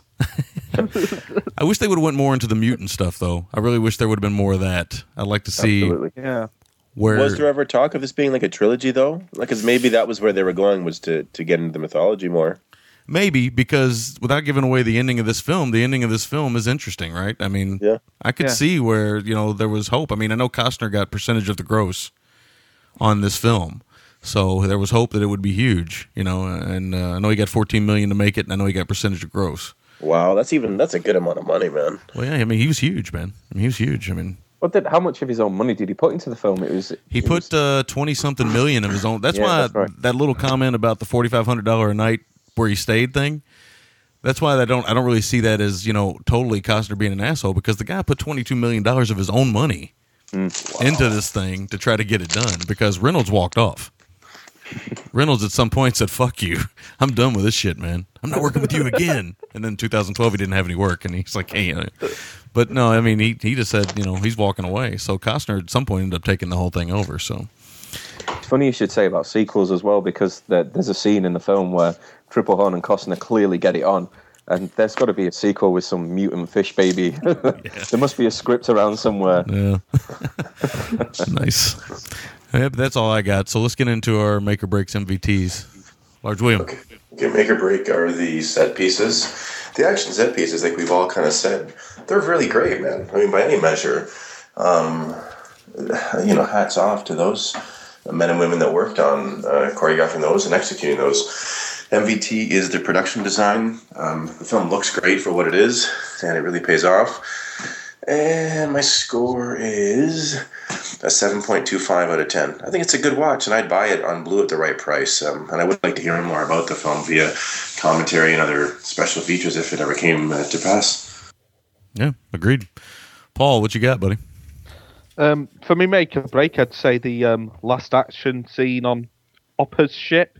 I thought that was um, really well done, and it helped pick the film up from where it had lagged previously. And you had, um, without, well, I, I don't want to spoil it. I won't say what really made that scene for me, but there was something really corny, but it made me laugh in the way it happened. So um, that's my make or break. My MVT is Hopper. Um, Yeah, okay. I thought it was absolutely hilarious in the few lines he did he did have. Yeah. Um, and um, my score is just a little bit higher than Willie's, a seven point five out of ten. I um, Nice. really, really, I really enjoyed it, Nice. and I, I didn't think I'd be saying this. I thought I'd be trashing it, but it is a lot better than I remember it being Mhm. first time round. hmm hmm Going into it with a more critical eye, I definitely, um, and like you said, looking at the production side of things and all that, I, th- I think it deserves that score. Well, it's it's always good to separate yourself X amount of years later from the critical lynch mob because I think we all can become guilty of that. To, the pile on for a film, everyone piling on to to tear it apart, especially when you hear whispers of vanity and and um, and arrogance. You know, you want to see those fail, and you're almost you trick yourself into believing they're worse than they are because of that. Yeah. Yep. James, what you got? Um, make a break. I'm going to go for the the opening kind of attack scene. Um, it's a testament to how ridiculous the film is in, in certain aspects. Um, yeah, yeah. It, it really it, it was fantastic. It was it was such a well choreographed set piece, and especially when you're saying things could have gone wrong and it seemed like nothing did. Yeah. Um, MVT. I'm actually going to go for Costner. To be honest, I mean, Nice. he obviously he obviously got a lot of flack for this um, in in some circles, and it, it is does have that feeling that it's his film, but he he holds it up quite well, to be honest. Even though he's acting at times is a bit, I don't know, for use of a better word, vanilla. Um, he he pulls it off, man. He, he, he pulls it off. He, he does a really good job. Um, score wise, I'm going to go six point seven five. Um, it, it's definitely one that I'm going to bear in mind for future watching as well. Uh, I, I did really enjoy this. When when Paul first said Waterworld, I was a bit, oh really? But the more I kind of thought about it and I've gotten into it, it's it's it's a really good film. I enjoyed it a lot. Nice, nice. Uh, interesting fact about Costner, I forgot to mention that this is he. I don't know if he's got a biography he's written or not, but he he has an interesting life. He's had a very interesting life, and one of the most interesting things I read about him is he was only five foot two when he got out of high school. Seriously. He ended up being he ended up being six foot one by the time he got out of college. Isn't that fucked up? That's a late growth spurt, man. Jeez. Leave you now. That's fucked up. But he, he he I remember him always saying that he never got over being short. That he always had issues with that for his whole life, and he still does. It's insane. Um, and also that he got into acting by accident. He met like Richard Burton on an airplane or something like that, and Richard Burton of all people got him into acting. Wow. That's cool. I'm sure Burton was sober. Anyway, on an airplane. Anyway, uh, my uh, make or break is also the first action set piece. I mean, I, I think it's a great like siege moment. We talk about siege moments on the show a lot, and Will and I are both big fans of siege films. Anyway, uh, and it's it's got this like great like siege. I mean, I just think it was really great. And I had the surround sound pumping and the the piggy mask and Yeah. all this stuff going Mouse. on. The sea-doos jumping. I, yeah, I, I love that they, you know, they they they use these uh the water skis, the water skis, and they have these makeshift ramps to go over the thing. You know, I love this whole like almost like medieval slash post apocalyptic type of siege that happens. It's really pretty creative, and you can see where a lot of money went into that siege. I mean, that just looks expensive, the whole thing. So uh, yeah, I really love that moment. My MVT is also the production. I'm close to James on this one in the Costner role because I do believe this is like a movie star type film where movie stars are critical to this type of story, and Costner does have, in my opinion, Costner has a lot of charisma. He has movie star charisma. I don't think he's a great actor, but he, I think he has that intangible charisma thing that nobody can explain Agreed. but he does have it here, even though he does strange flips on his boat and all kinds of weird shit he does throughout the film. so I don't know what he's doing, but uh, whatever.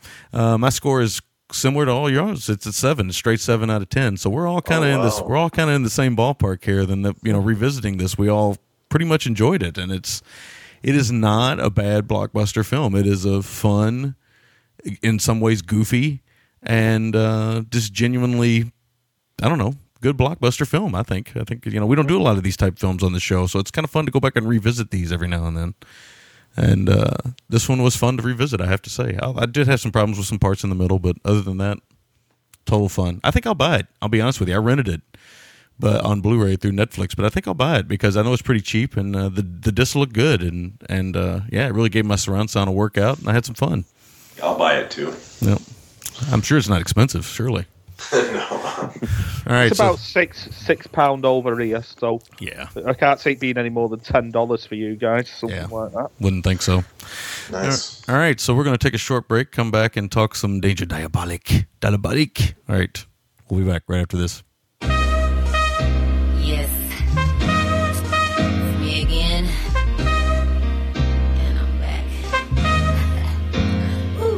Hey there, boys and girls. This is Maverick New York filmmaker Abel Ferrara, director of such films as Driller Killer, Miss 45, Bad Lieutenant, China Girl, Fear City, and Nine Lives of the Wet Pussy.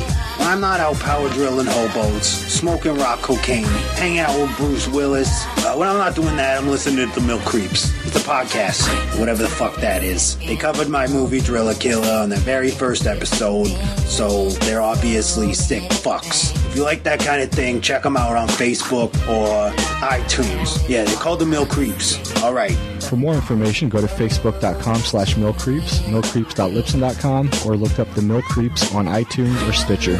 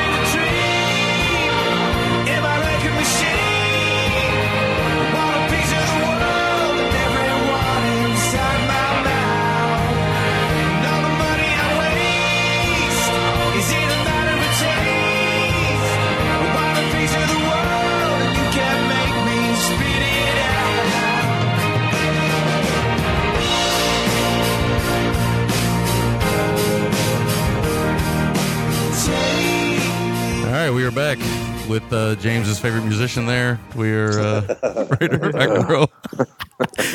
Uh, I can't win them all. Anyway, uh, oh, um, okay. Danger Diabolik, 1968.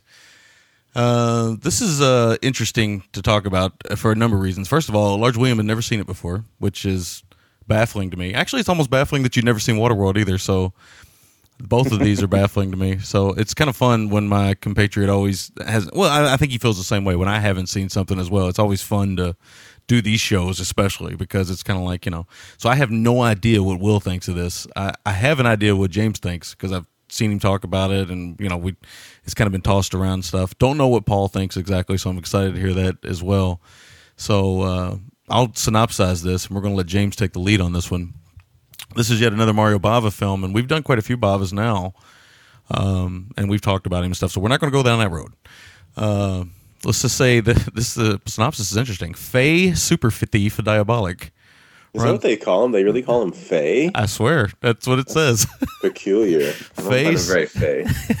Fey super thief diabolik runs around stealing jewels, gold, murdering innocent people, and being a nuisance to the government of a generic European country. Is it Nathan Lane? Is that why they're calling him Faye? Did I mistake John Philip Law for? I would say that Nathan Lane and John Philip Law are polar opposites when it comes to physicality. um, so this film has a little bit of a history, and uh, it's a bit of a cult film. So let's get into it, James. Yeah, absolutely. Um, first off, I'd just like to apologise to Bernie Sticky because I really, really wanted to cover Shark Hunter, but I, I'd have been doing myself a disservice if I didn't pick uh, Danger Diabolik. Um, this film is incredibly close to my heart. Um, it's very much a gateway film into Italian cinema uh, for myself. Um, a friend of mine back in the early days of downloading managed to get hold of copies of uh, Bava films, Argento films, and we just used to sit around watching them on, on VCD or whatever the format was back in the day. Um, and and this film struck a, a big big note with me. I, I, I fell in love with it instantly. Um, it wasn't until six or seven years later where I could get it on DVD. Um, so yeah, it tells the story of Diabolik, who's almost your anti-hero for the next hour and a half. Um, it's it's a character that was created by the Giussani sisters um, in the early '60s, um, and the, the, the the comics are actually still selling to this day. Um, it goes to show how successful it, the, the character was throughout Italy. I remember when I was in Rome a couple of years ago, and you kind of walk past um, magazine stalls and you could see them. You could see the, the yellow Giallo novels and the Diabolik comics. Um, it, it it was incredibly cool to see, um, and it just goes to show how how close to Italian uh, pop culture hearts Diabolik is. Um, yeah. But this is very, very much uh, a, a Mario Bava film as well. Um, I don't think any other director may would have been able to have pulled this off. Um, with Bava being the kind of master of his era, um, there's a lot to put into this film that say if you were to make a film like this nowadays, you'd be looking at probably Waterworld style set pieces and and, and s- scale of um, just you know the enormousness of it. What Bava does is he tricks the viewer into thinking they're seeing something else Yeah. when all they're really seeing is like a matte painting or a cover glass. Um, if you go to the part where you first go to Diabolik's cave and it looks like a big, vast cave where all it is really is just a, a cleverly painted matte painting. Um, it's it, it's it's a superb film. Um, it, it it really really is. Um, we get to the start of the film um, where the the planner planning to try and capture Diabolik. Um, Let, let me let, let- one second. Let me say, James, that Dino De Laurentiis gave Bava three million dollars to make this movie. Yes, and Bava only spent four hundred thousand. How that's I know I, I was going to say that too. It's unheard of. Yeah, because he was not it- used to having that much money. He only sp- spent four hundred thousand dollars on this movie. Which in today's money, I did the conversion. It would have only been two point eight million. It's amazing. Which is like like less than like most indie movies. I know. It's know. just insane. Uh, and I, it's interesting, James. Just you know, before you get back to it here, that you did bring up the anti-hero thing because both films this week feel. Uh, they both have anti-heroes, and they're very much um, Yeah, yeah. spectacles uh, as far as their production design as well. So You know, this kind of goes back. Uh, one something I forgot to mention on the Waterworld review. Roger Corman said he could have made Waterworld for four million dollars. They actually went to him. He said he could do it for four million. well, he could have. I mean, I could make it for two hundred dollars in my bathtub, but it doesn't mean, you know, you're gonna you're, you're gonna get the same film. Yeah. you know, you're gonna get fucking GI Joes and Thundercats. You know, Yes. All right.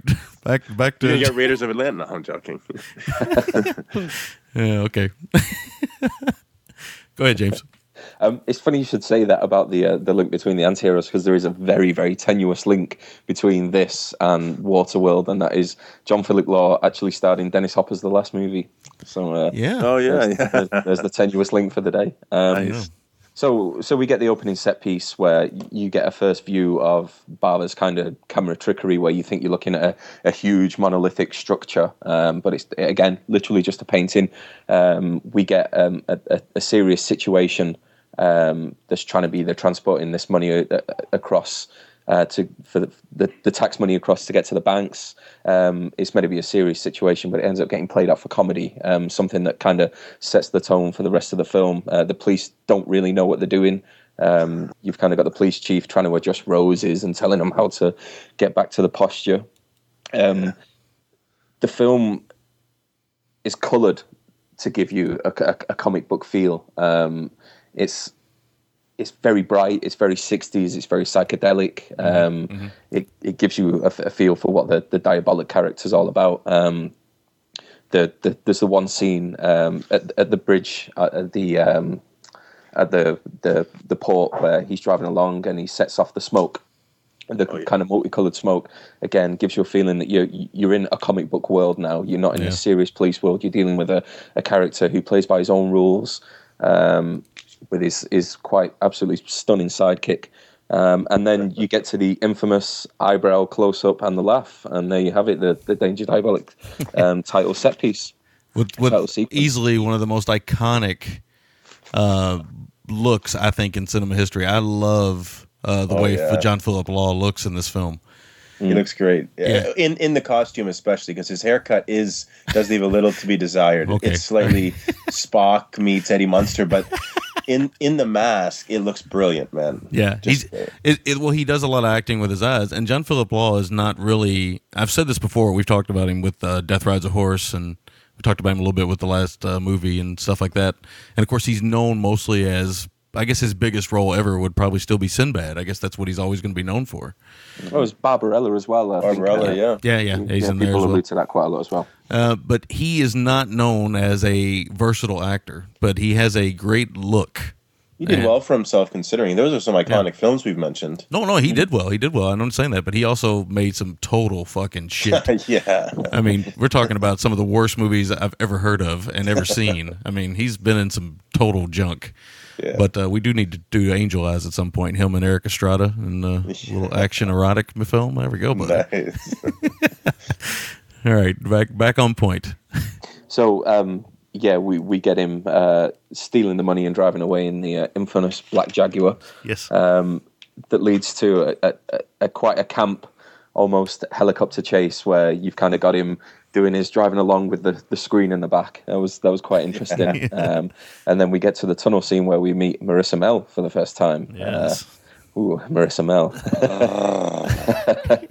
she, uh, it's actually quite funny. Uh, two years, well, it's not funny at all, actually. Two years prior to making Diabolik, she was in a, a, a serious car crash and almost lost an eye. Um, no way. Yeah, for, for two years she was out. Um, and this I think this was like her big big return.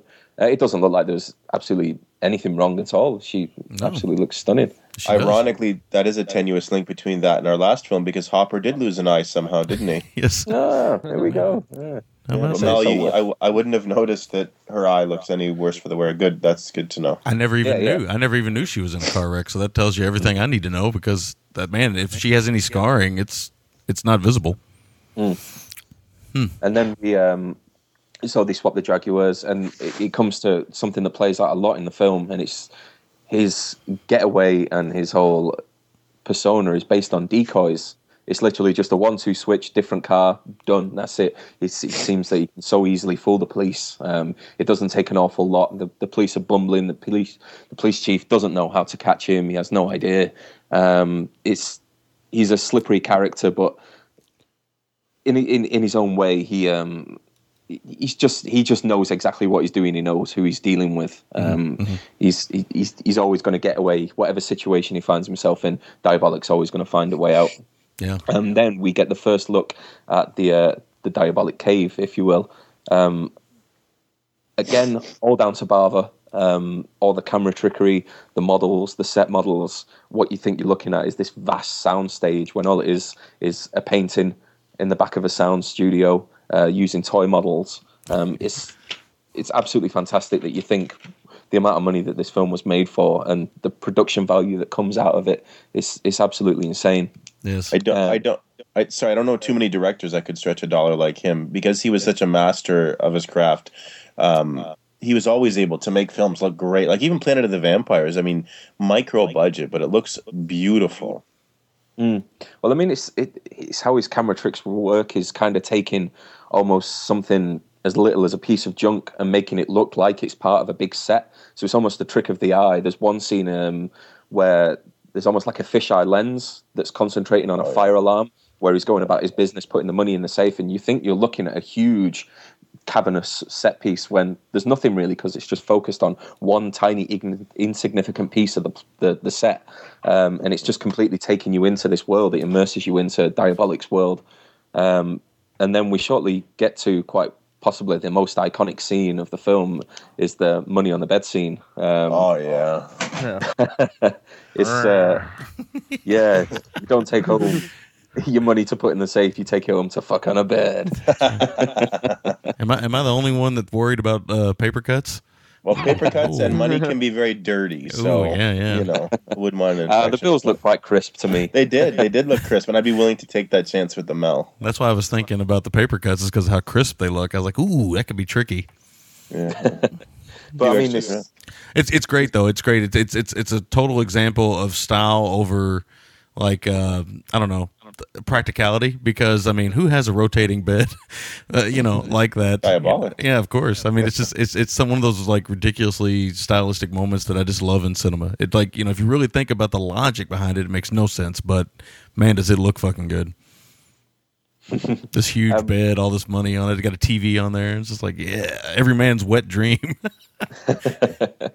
I mean, there's there's, there's quite a few, um, you know, players from films that we've seen before. Most notably, Adolfo Celi, um, Yeah. who we know from uh, many many films. Yes. Um, it's quite interesting to see him take this film on um, uh, in and around the time of him starring in a James Bond film because I feel that even though there was a James Bond film before Diabolik, the later James Bond films owe a hell of a lot to Diabolik. Um, yeah, there- there's certain scenes that you've seen recycled in Bond films later on down the line, um, and there's also Well- a film. Go on, Paul. Sorry. Well, just going to say the most famous one, and, and alluding to this film, would have to be um, what's the one with Christopher Walken in and um, Grace Jones? View to a kill or octop- yeah, view to a View- kill, right? yeah view it to, Octopussy? it's view to a kill Right. Yeah, View to a Kill. That owes a lot to this. One of- one of the scenes, especially. If I- I don't agree with whether- that. I don't want to spoil it, but I agree with that I thi- yeah. Well, there's there's also the uh, the the scene with the emeralds and the shotgun as well, um, where he kind of has to go and get the emeralds out of a corpse. That's that's done in uh, Diamonds Are Forever, I think it is. Um, and also, it, it kind of comes back to Django Kill with the uh, the gold bullets in the Oh, body. right. Um, the, yeah, there's there's just little nitbits here and there where you can tell they've taken this from that, and it, it, it's very it's, it's, it's incredibly well done. Um, my notes are a bit all over the place for this because I was just writing, writing, writing. So if anyone wants to kind of pick up where I've left off and I'll just kind of chime in as I'm going along, All right. um, that'll be absolutely fine. Okay. We uh we definitely will be able to do that. Trust me. we are known to do that. Uh, we haven't mentioned that Ennio Morricone did the score for this film, um, i- which is quite a good score. I, I love the score for this film, actually. that And guy, I- that you know, guy that guy fucking hates Tarantino. Yeah, he does. That's for real now. Um, off the Christmas card list, I guess, for QT. yes. Um, Antonio Rinaldi was the DOP on this, and I made a note to that because I always seem to forget to make note of who Bava uses. Interestingly, Rinaldi only did uh, he only lensed eight films, but all eight of those films were for Bava. So I have to think Yeah. that he was a, a a good friend that was maybe a photographer or something, or whatever the case may be. But he uh, only made those eight films, and I would say that, that that almost comes to the yeah, you know that Bava was a cinematographer before. yeah, So I would say that almost comes with a working relationship that Bava and him probably were so tight and he probably knew exactly what Bava wanted. oh yeah, That that's probably why the only eight films he did were Bava films. right, exactly. because you can say what you we we've talked about Bava before, and we've talked about how neither one of us think he's you know the the all time great. We do both think he's a good filmmaker, but we don't think that he's this you know I do think he's a master, but he leaves me cold. yes. with with with, with most of his films, not Yeah. all. But we've talked about this in the past and stuff. But one thing you cannot argue with Bava is his eye. He has a great Oh, eye. Mm, shot composition, I mean, just beautiful. Yeah, just just gorgeous stuff. Even in his lesser films, there's moments where you're just like, oh, that's gorgeous. Just going back to the soundtrack for a minute, I think it was um, it was voted in. I think it was like number three in some greatest soundtracks of all time list. I was Oh, reading wow. an article a few years ago. I think it was like some from some men's magazine. I think it was like GQ or something. Just when I was reading Diabolik Tidbits, that kind of came up. Um, and it's interesting that um, Morricone uses uh, is Eda De La Rosa. I thought Um, it was her. You know, it's funny, but I I always have a tendency whenever I hear that kind of singing, her her very distinct style. I always have a tendency to make a note that it's it's very Edda Dell'Orso esque. But I guess it actually was her this time, so Mm. yeah, that makes yeah. sense. Well, you, we know from Once Upon a Time in the West and Once Upon a Time in America, it's, it's almost Morricone's go-to human voice, and she, she adds that kind of sultry, silky overtones, the deep, deep down. It, uh, it, it works so well throughout the film. Like, yeah, very, very good. Nice. We should give some credit to Lamberto, man. He's an assistant director on this film, man. Oh, was he? Yeah. right. Yeah, Very Lamberto, cool, Lamberto very was working with his dad. Very cool. I didn't know that. I always th- it's weird. I always think of Lamberto as being younger than he is. Like I forget that you know he's you know probably like granddad age now. Oh, he's 1944. He's he's up there, man. Oh man, yeah, he's definitely you know He's collecting in the his pension. sixties then. Yeah, he's almost seventy. Yeah, he's Um, up there. You know what's interesting too is the two Italian comic book films we've done on this show, um, Baba Yaga and this, both look great, and I think that's something inherently, um, uh, you know, it's inherent in the Italian culture, just the the aesthetic and the the history of art and culture, and how they have a great aesthetic. It, it's it's not really similar to the conventional American comic book film, um, but they, they just work wonderfully, and I think they make a great double. Yeah, Well, what was the? What there was another um, Italian comic book called Kriminal with a K. Um, oh yeah, yeah, yeah. there was there was kind of there was a the, the bank manager at the start of the film who's who's kind of given the warning out. He actually plays the the police chief in the Kriminal film. Um, so there's an, another little tie in between the two films. Um, I've got I've got one note that I've I've put down is when when we get introduced to Valmont, um, Celi's character, his '60s bikini bottoms look an awful lot like nappies um, or diapers. They're quite puffed out and puffy, and you know you kind of want them to be shapely and, and hugging the derriere instead of just looking like they're full of uh, nastiness. yeah, the cookie man. It's well, it's funny because when we first, I don't know if it's the first scene with Celi, but the scene when he's on the yacht.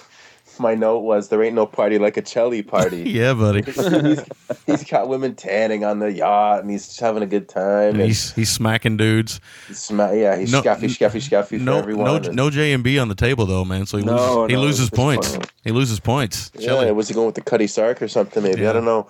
But uh, Celi, baby, come on. Celi, uh, you know, this actually has an interesting cast, like you were saying, James. Renzo Palmer makes a little appearance. Yeah, yep.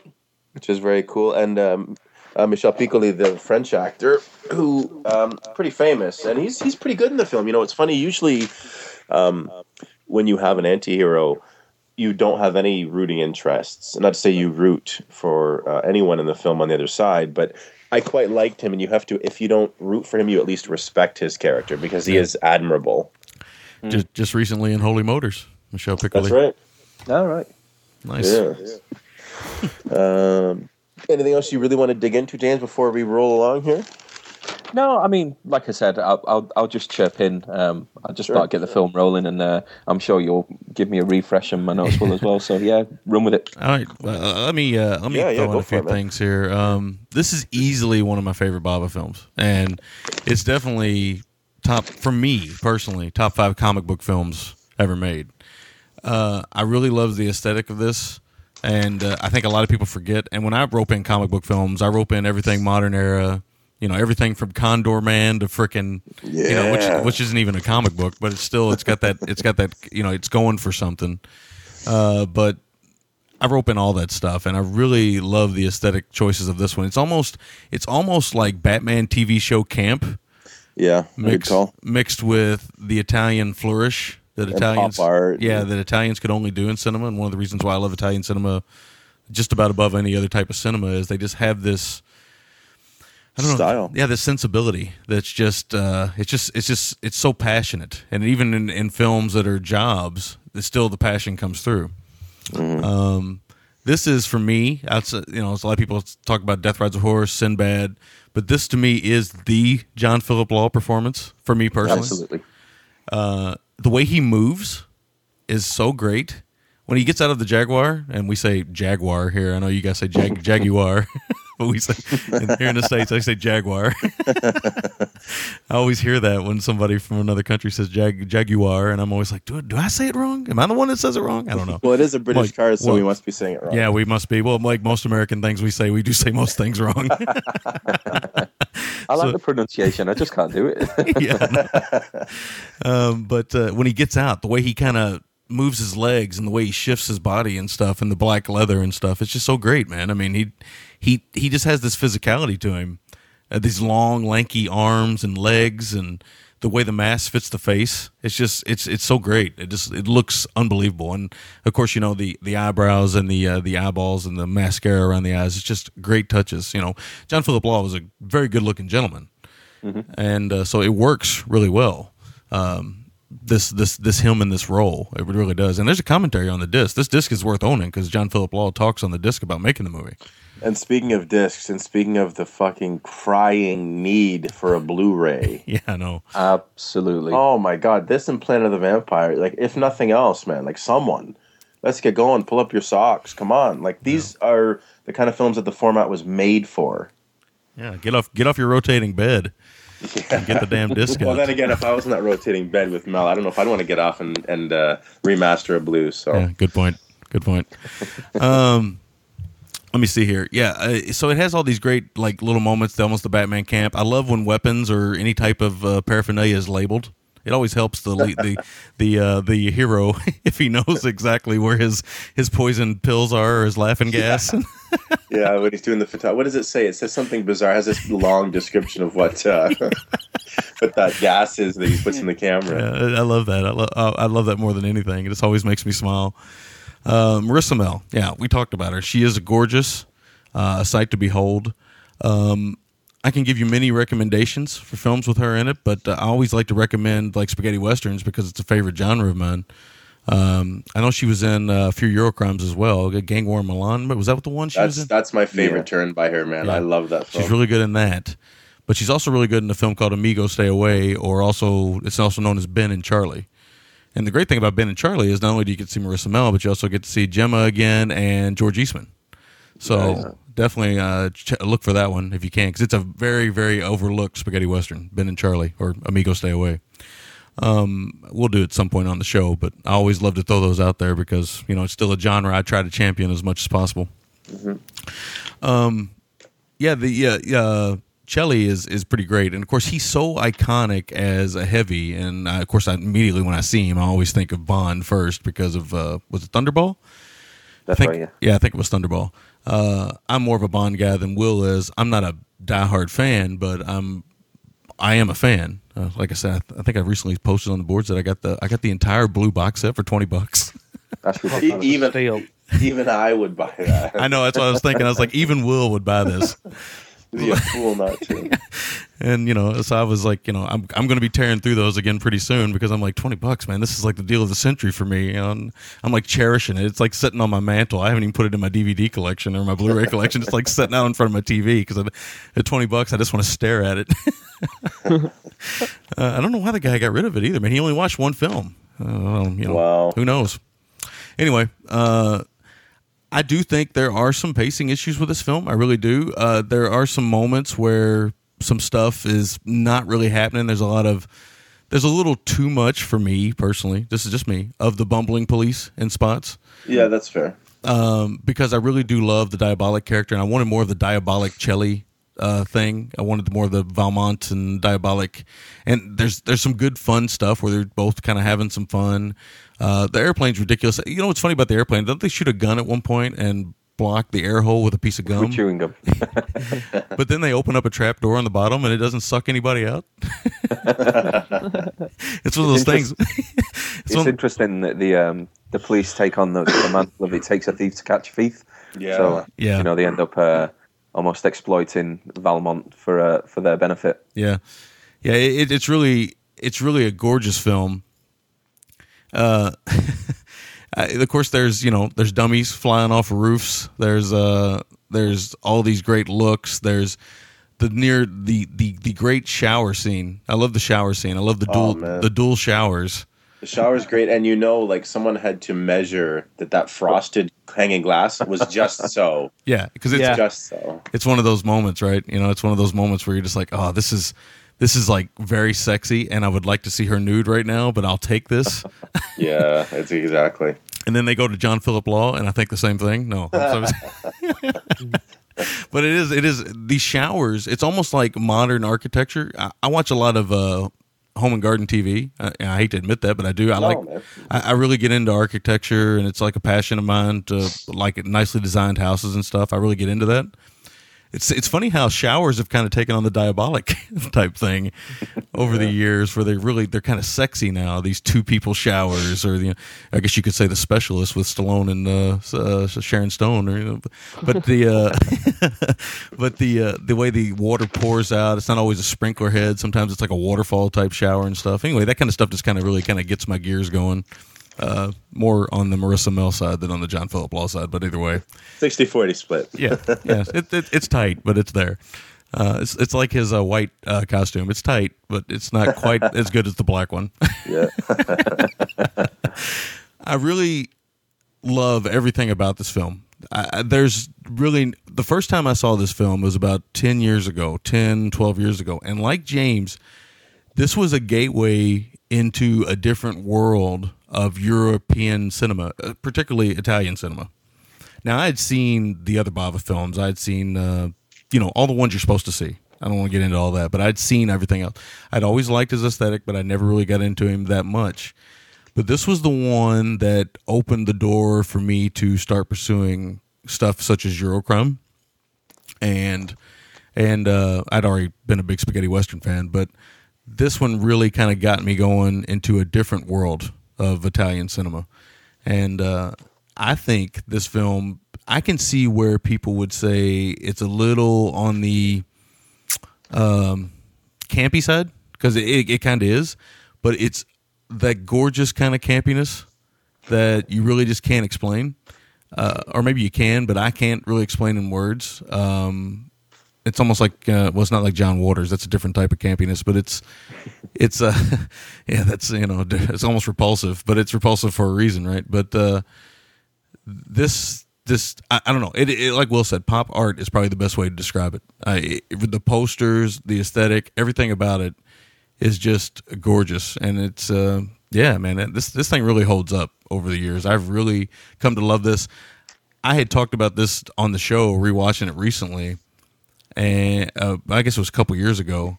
And I said we really need to cover this on the show at some point, Will, or something. And somebody called us out about that. Somebody would listen to an old episode, and, I, and they were talking about that, how I had said that. It was like 170 episodes ago now. I know, I know. And uh, here we are. We're finally doing this, and so I'm going to pass this over to whomever wants to do it, either Paul or Will. Paul, Paul, do you want to dig in, bud?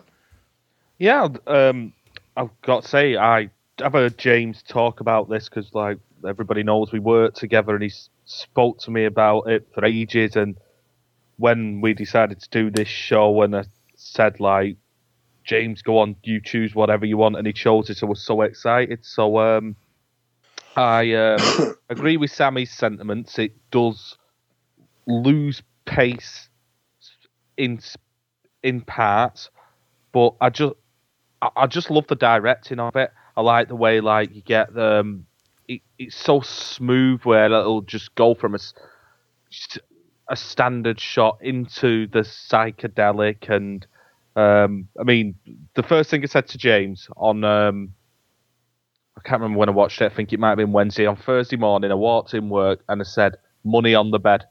that like that was such a um, great scene. I think it. As I never knew that um, Celi was in Thunderball. I never made the connection. I've seen Thunderball countless times, and I never made the connection. And all the way through watching it, I was like, um, without knowing which way round, whether Bond owed a lot to this or this owed a lot to Bond, that it does have that very James Bondy, especially in in the scenes with the villains. It do, the villains are very very Bond esque, Yes. and for me, and I, I I love the Bond film, so that was a um, treat treat for me. So um, and then finding out just today that Celi was actually in Thunderball, that's a, a nice little Easter egg that's um, come up as we're recording. Um, I, I mean, what's her name again? Mell. Yep. Um, absolutely stunning. I think, um, but she's a really good actress as well, and um, you know, it's not just all about her looks. Yeah. Um, and John Philip Law, old attack, he's he's got that like without seeing his face much. There's, there's a charisma to the character, Mhm. even without seeing his face, which uh, I think's really excellent. There's a little note I made here. There's a scene where he um, where he's going to is it to break go and get the emeralds, and he changes into um, a white The Storm Shadow Costume. outfit. yeah, and the, no, well, the, well, the first thing that reminded me of is um, a film that was very high up on all our lists last year. Is Skin I Live In. Oh yeah, that's that. That might have been a nod to this man because, uh, um, Bava, gosh, uh, Almodovar, Almodovar is a big film fan, so Yeah, and that, that that's what I thought. As soon as I seen that, I was like, was she, the the well the um, girl, I'll say, he was um, uh, working on in the skin I live in. She had a costume very, very, very similar to that. Um, just flicking through my notes here. Um, so, well, I'll just say, yeah, no, I really, really enjoyed it. I've got that many notes, uh, and I did them in order of watching that I, I can't really pluck anything thin out of the air. But um, so yeah, I'll just leave it at that and then round it up Okay. later when I'm done. That's all Um, right. The New York Times, when this film came out, called this film infantile junk. Shame on them. Yeah. Shame on them. I think they said the Um, same thing about the Paperboy. Yeah, motherfuckers. uh, guns don't do as they should in this film. Like, there's no. Uh, it's very much a comic book world. Like, there's no uh, reality tied in with guns. And I have to say that as much as we've bagged on Tony King for 300 plus episodes for being the worst gun user in the history of cinema, Adolfo Celi is easily easily the king of awful gun handling. Like, he- when he shoots a gun in a room at one point in this film, it, it, it is the worst gun handling I've ever seen in a film. And I'm by no means a gun expert, you know, but it just looks so awful. Is Uh, that the um, I'll cross you off the human list? and he- yeah, yeah, he yeah. across. That's right. That's right, man. Yeah. um, this film's very wry and it's very self-aware, but it never feels like it's above the material, which I love when a film does that. Um, I love the nods to animation with some of the stop motion animation, like when the map fills in. You know, when they're filling in the maps, uh, when the police are looking at it, I love that little effect. Um, I, you know, this is very much of the time, but it seems like something that the Italians were fixated on. Is were there any clubs in Italy that weren't LSD soaked hippie dens? it seems like right into the late seventies, there was just acid in these big, um, uh, like screens with colors floating on them and stuff. They love to do the psychedelic party in Italy. Um, we get the biggest xylophone in the history of cinema in this film. oh my god, that thing's huge. Um, I think brilliant direction from Bava, not only in the production design and everything else, the shot composition, everything else that we talked about, the aesthetic, but a great director never hangs his actors out to dry. And Law, as we've said, is not known as a great actor, and Mell, she is good, but she's by no means uh, Meryl Streep or Catherine Deneuve or whomever you want to say. It doesn't matter. Um, but he utilizes both of them perfectly, perfectly, and it's fitting that we have beautiful leads for a beautiful film, sexy leads in this sexy profession, and it works fantastically. And I think it's great that, unlike a lot of the sort of lone wolf cat burglar type shit that we get in films, we get um, uh, we get Diabolik has a girlfriend who is very capable of being his partner, and not just the unwitting girlfriend who thinks he's a journalist by day and a cat burglar by night. Yeah, yeah. Um, a few, yeah, it film does lose a bit. It's not a propulsive film; it's a breezy film, and it looks so good that I'm willing to forgive that. Uh, there is a few things that are a bit, a bit bunk as far as special effects. Some of the miniature work's a bit off, I have to say. But the worst thing in it that I, I it, and the only thing that was really laughably bad for me is there's one moment, and, and like you said, James, um, Bava's so good with camera trickery, but there's one moment when a castle is projected, in the, and the scale of the castle to like the um, the foreground with the cars is just way off. It's very un un Bava. Um, Law does the old. I guess this is sort of the the originator uh, or, the godfather of the '80s ninja maneuver of suction cups up the side of a wall. Yeah. which, which is which is great. I always think about those suction cups. I think how strong you got to be to actually do something like that. Well, you have to be very strong, and you better have faith in the suction cup, man. Yeah, yeah. You know, I always some- is it like kids' uh, toys with suction cups where you end up having to lick them? Do you think you have to lick those? That's a good point. I wonder if he did, man. I, oh, I wish Mell would lick my suction cup, but Uh, ooh, you know that's the way it goes. Uh, I only got a couple more notes because I know we're running short on time. It's weird when when Law puts on the beard and glasses. He's playing an older man in disguise. It almost looks if you squint like F- Franco Nero nowadays.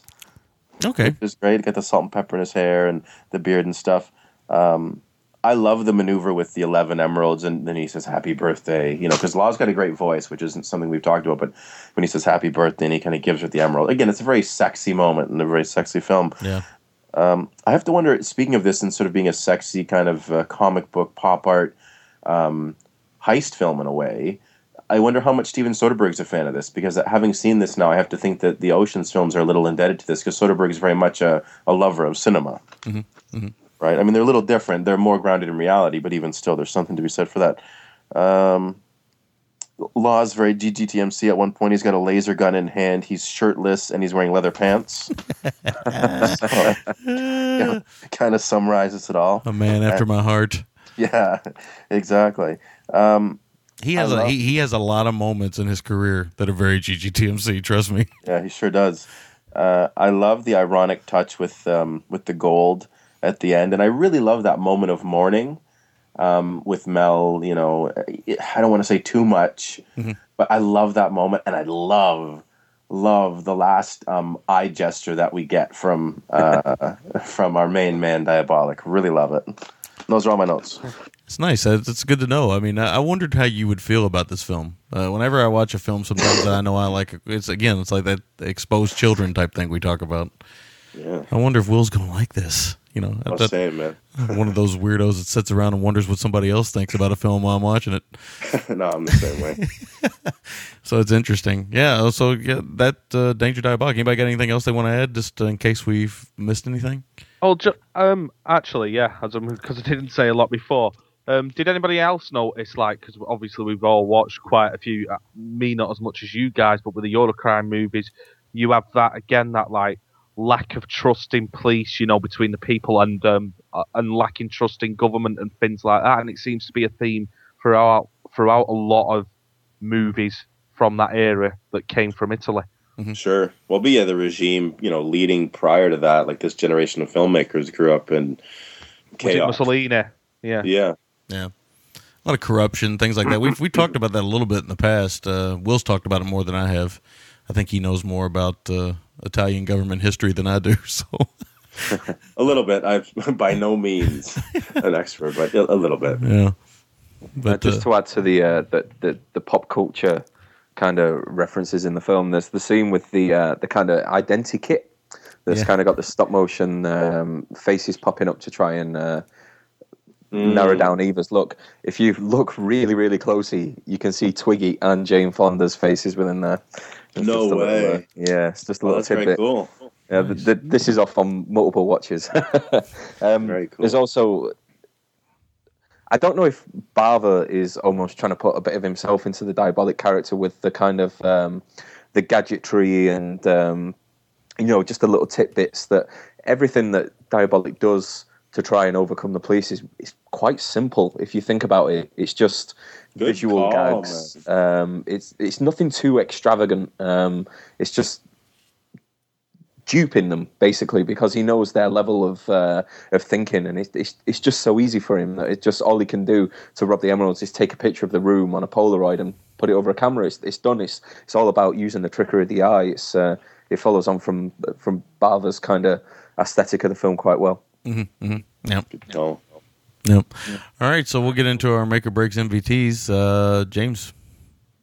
make or break. Um, I mean, I've I've got a bit tongue tied going through my notes at the start because this is a kind of film where you could talk about this for hours because there's so much in every single scene. Um, and it's kind of hard to compress it into a 20, 25 minute little tidbit. For the make or break, I'm going to go for the opening sequence just mainly because Nice. of the psychedelica and the Morricone score, and it kind of it's almost as if it's taking you through a passageway into this this new world um, with the the kind of spiral screen. Um, it- it, it's yeah, it's it's almost like a little gateway into Diabolik's world. So yeah, for me, the the MVTs, the the, the make or break scene, sorry, is the the, the opening scene. MVT, it, it's got to be Bava. There's um, there's absolutely no other director at the time that I think could have taken this film on and done a, a good as job. Um, it's almost interesting. It's almost also interesting to know that Bava didn't do a sequel because of the pressure of working on this film. Um, and it's an absolute crying shame that there wasn't a kind of series of films like this um, that kind of played on the diabolik character. Um, if you kind of think with James Bond, there's always been a reboot with a different character, kind of bringing something different to the to the fore. Um, it's a real shame that no one did this with Diabolik. Even if it wasn't good, it'd have been nice to have seen someone's view on the character and Yeah. uh, what they could have done with it. So, Agreed. yeah, Bava, hands down. Um, as for score, oh, um, it's got to be a nine out of ten for me. Um, Nice. uh, it, it's like I said, it's it's a huge, huge gateway film, um, and it led me on to like Italian cinema is my favorite cinema of all time, and this film owes a lot to that for me. Um, so yeah, nine out of ten, absolutely solid. One of my all-time favorite films. Nice, nice. Uh, my make or break, uh, yeah, I love the opening as well, but I really, it, it right past that for me is when the first trip to the back Batcave is what I wrote down. Of course, I always love any hero, anti-hero, or bad guys layers in cinema. It's one of my favorite conventions, and Diabolik has one for the ages, man. so it's it's just really great when he pulls in and all the camera trickery. You get the Bava fisheye lens at one point. Uh, yeah, it's just also great. And of course, I saw the fisheye lens, and I thought of Rabid Dogs when he used it in that one scene in Rabid Dogs, yeah. which was uh, interesting. But uh, I always think of whenever I think of Bava, I eventually, I almost always think of Diabolik first. Um, my my MVP is also Bava. Um, he, yeah, this for me is it, it's almost like some kind of fever dream for him. It's like uh, there's other films of his that have some amazing imagery, and and other films of his I like quite a bit as well. But this one really feels like everything kind of came together. And it's interesting that it you know was so stressful for him to make and stuff. And it's interesting that he had all this money, and he just decided to go the route he went. And uh, yeah, it's, it's very impressive. I have to say, very impressive. I think he felt comfortable too, right? That was his comfort zone, and I think if you had done too much outside that, then he's working outside of what he's used to working in, as far as um, you know, producing stuff, manufacturing things, right? Yeah. So, but it's very interesting he did that for sure. Yeah, I still would like to see uh, Large Williams' version of Waterworld in the bathtub. so hopefully we'll get that uh, sometime Yeah. soon on the Facebook group, along with some close-ups of the hamster hole. Yeah. Anyway, back on point. My score for the film, uh, straight eight out of ten. I think this film's a near masterpiece. I do have problems with the pacing a little bit, but man, I really, really enjoy this. It's always great to go back and revisit it. Um, it's one of my favorite films from this era, and uh, I don't, I don't know if it's one of my favorite Italian films because, like James, I'm a huge Italian cinema fan, and there's so much there. Um, so it's hard to put this in like a. If I was to make a top ten Italian films, this would be really tough. Uh, this probably wouldn't get in there because I mean you got to talk about you talk about Fellini and you know all kinds of people. Yeah, you're talking Vallejo. about tons of people, but this is one of those shining moments in Italian cinema that I think American cinema owes a lot to. So it's it's just it's gorgeous. Yeah, so a straight eight out of ten. I could probably go higher. Eight point, let's let's, let's say eight point five out of ten because I do love this film. All right, Paul. All right, then. Um, my make or break is um, same as Sammy's. That first scene going into, I put exactly the same as well in my notes. He's Batcave, almost, and the scene on the bed that just set the whole thing up for me. Um, my, and although it did, like you said, it did lag in parts. Um, it does pick up and what have you, and that's down to my MVT again, the same as you guys, Bava. Um, it's really, really stylish. Um, the styling in it's seamless. It doesn't look like he's tried too hard. You can tell because I've not seen a lot of his films. I've, I think I've only seen it. Did he do Bay of Blood? Yes. Yep. Right. Well, that's the only other film of his I've seen. It's good. So, um, Wow, you got a long way to go. Then you got a lot of stuff to watch. Rabid dogs, man. Yeah, check out Rabid Dogs for sure. Planet of the Well done. Vampires is on instant. Get that watched. Yeah. Yeah, Planet of the A lot on Vampires as instant, well. Yeah. Um, so I'll definitely be checking out more of his work um, for sure after watching this, and I'm really glad that it was chose. And my score for it, and I'm, I'm probably going to actually, it's not one of them I'm just going to stick on the shelf and think, oh, revisit it in a couple of years. I'm keen to get back to it again. I enjoyed that much. My score is um, 8.75 out of 10. Nice. Nice. Very nice. Nice. Okay. Well, I'm going to combine everyone's uh, make or break together because mine is sort of the first time leading into the Bat Cave. I love the, the combination of the two, right? It's his um, Fortress of Solitude and you know, the frosted glass showers and the bed and everything else. Just really great stuff, man. And it, it totally sets you up for the rest of the film. Um, MVT is the same as your guys, Bava. I, I believe what James said. I can't think of another filmmaker of the time that could have made this film uh, the way it is great as it was made. I'm glad I finally saw this film, so thank you for picking it, guys. It's uh, it's been a real treat, and it's one that I do want to buy, and I will pine for the blue endlessly. My score is an 8.25 out of 10. I really, really dug it. It's uh, it's definitely one I'm going to own, and I know last night Jay, uh, the Oily Maniac, was like, "Oh, let me guess, it was overrated and it left you cold." And I wanted to say, "Motherfucker, are you crazy? This film's great." Yeah. But I had to be classic. You'll just have to listen to the show. Yeah. Um, but I'm really glad you guys picked it. Man, I'm so glad yesterday I got to bang off this and King of Comedy, two films I was kind of ashamed to have said I'd never seen. So What? Not, you didn't feel the same way about Waterworld? uh, I, I quite liked Waterworld, but it's uh, it's a different Uh, film. yeah, yeah. I, I couldn't I couldn't do Danger Diabolik in my bathtub. Wasn't on your list. Ooh, ooh, ooh. This You're is- rolling around in construction paper like, on a, is that a blow up mattress. Yeah, is that a pink submarine? Is that a pink submarine? I don't think what is that thing? What is that thing? How many submarines have a mushroom tip? Anyway, all right. I just want to say uh, thanks so much to the guys for coming on the show this week. Um, we do we have time for pleasantries? Do you want to do those? one? Yeah, Okay. I can do I can do pleasantries, but I also before we do even do pleasantries, I, I do want to thank the guys again. It's it's been a long time coming. You guys are valuable, uh, invaluable. You are dear members of our community, dear friends, um, and it's been a, a pleasure. And I know we've been looking forward to this all week, so it was great to um, to get you guys on and, and be able to chew the fat on these two very different yet in some ways linked films. Yeah, I've been looking forward to this since we talked about it. I, I just couldn't wait to do the show. Uh, I was so pumped about it. So it was so great to have you guys on. I don't get to talk to you as much as I would like, both of you. So, uh, yeah, just know you guys cinematically, you're in my heart always. There, Sammy getting emotional, and friend, and friend wise, not just cinematically. You know, come on, come on, come on, Rick. Yeah. Yeah, I just made an ass out of myself on, on the air. Absolutely, it's, uh, it's it's been a lot of fun breaking my podcast cherry. It's uh, I've got I've got a very simple setup, but I'm uh, I'm ready to roll whenever I'm needed. Now it's uh, it's been a lot of fun. Really good. Nice. We No, do want to I've, uh, have you guys back. Oh, I've really, really enjoyed it. I got a bit nervous there because just because I couldn't read my own handwriting. Hey, well, I've been there. welcome to the club, man. So Yeah. I was like, oh, what the fuck should I say? What and I'm that just like say? trying to pick it. Yeah. So um, if we ever come on again, I'll make sure my handwriting's a lot neater than it were this time round. Um, but no, really enjoy coming on, and it's an absolute pleasure because like me and James have both been members about is it two years? Yeah. Been members of Yeah, the probably community. longer. I, No, probably into three. I think you you well, I only noticed it because I saw James likes a gentleman guide to midnight cinema on my Facebook, and I'm like, oh, that sounds interesting. And then I went across, and that's how I found it. So um, and then I did, at first I didn't even realize that you were a, you had a podcast. I just thought it were a Facebook group, and then I, I, I had absolutely no idea. And then started those.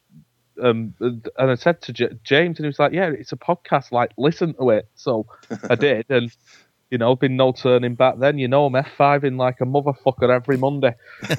yeah, yeah, yeah. I always, very I always think about Paul when I post the show.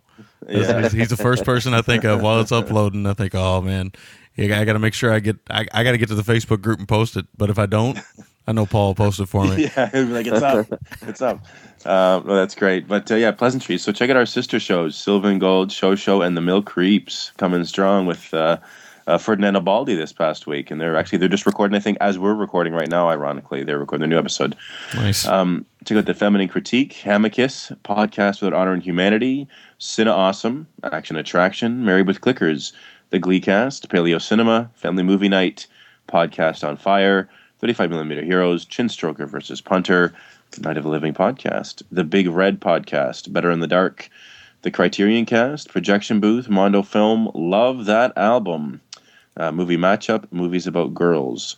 Of course, also check out A Man, a Kid, a Pony, Trick or Treat Radio, The Good, the Bad, the Odd, uh, the Gore Press Gorecast, and check out paracinema.net to get a subscription to our favorite uh, genre magazine, Paracinema.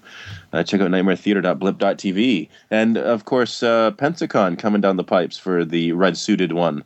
Um, we Are Young Monster, teleport-city.com, far-reachingfilms.blogspot.com.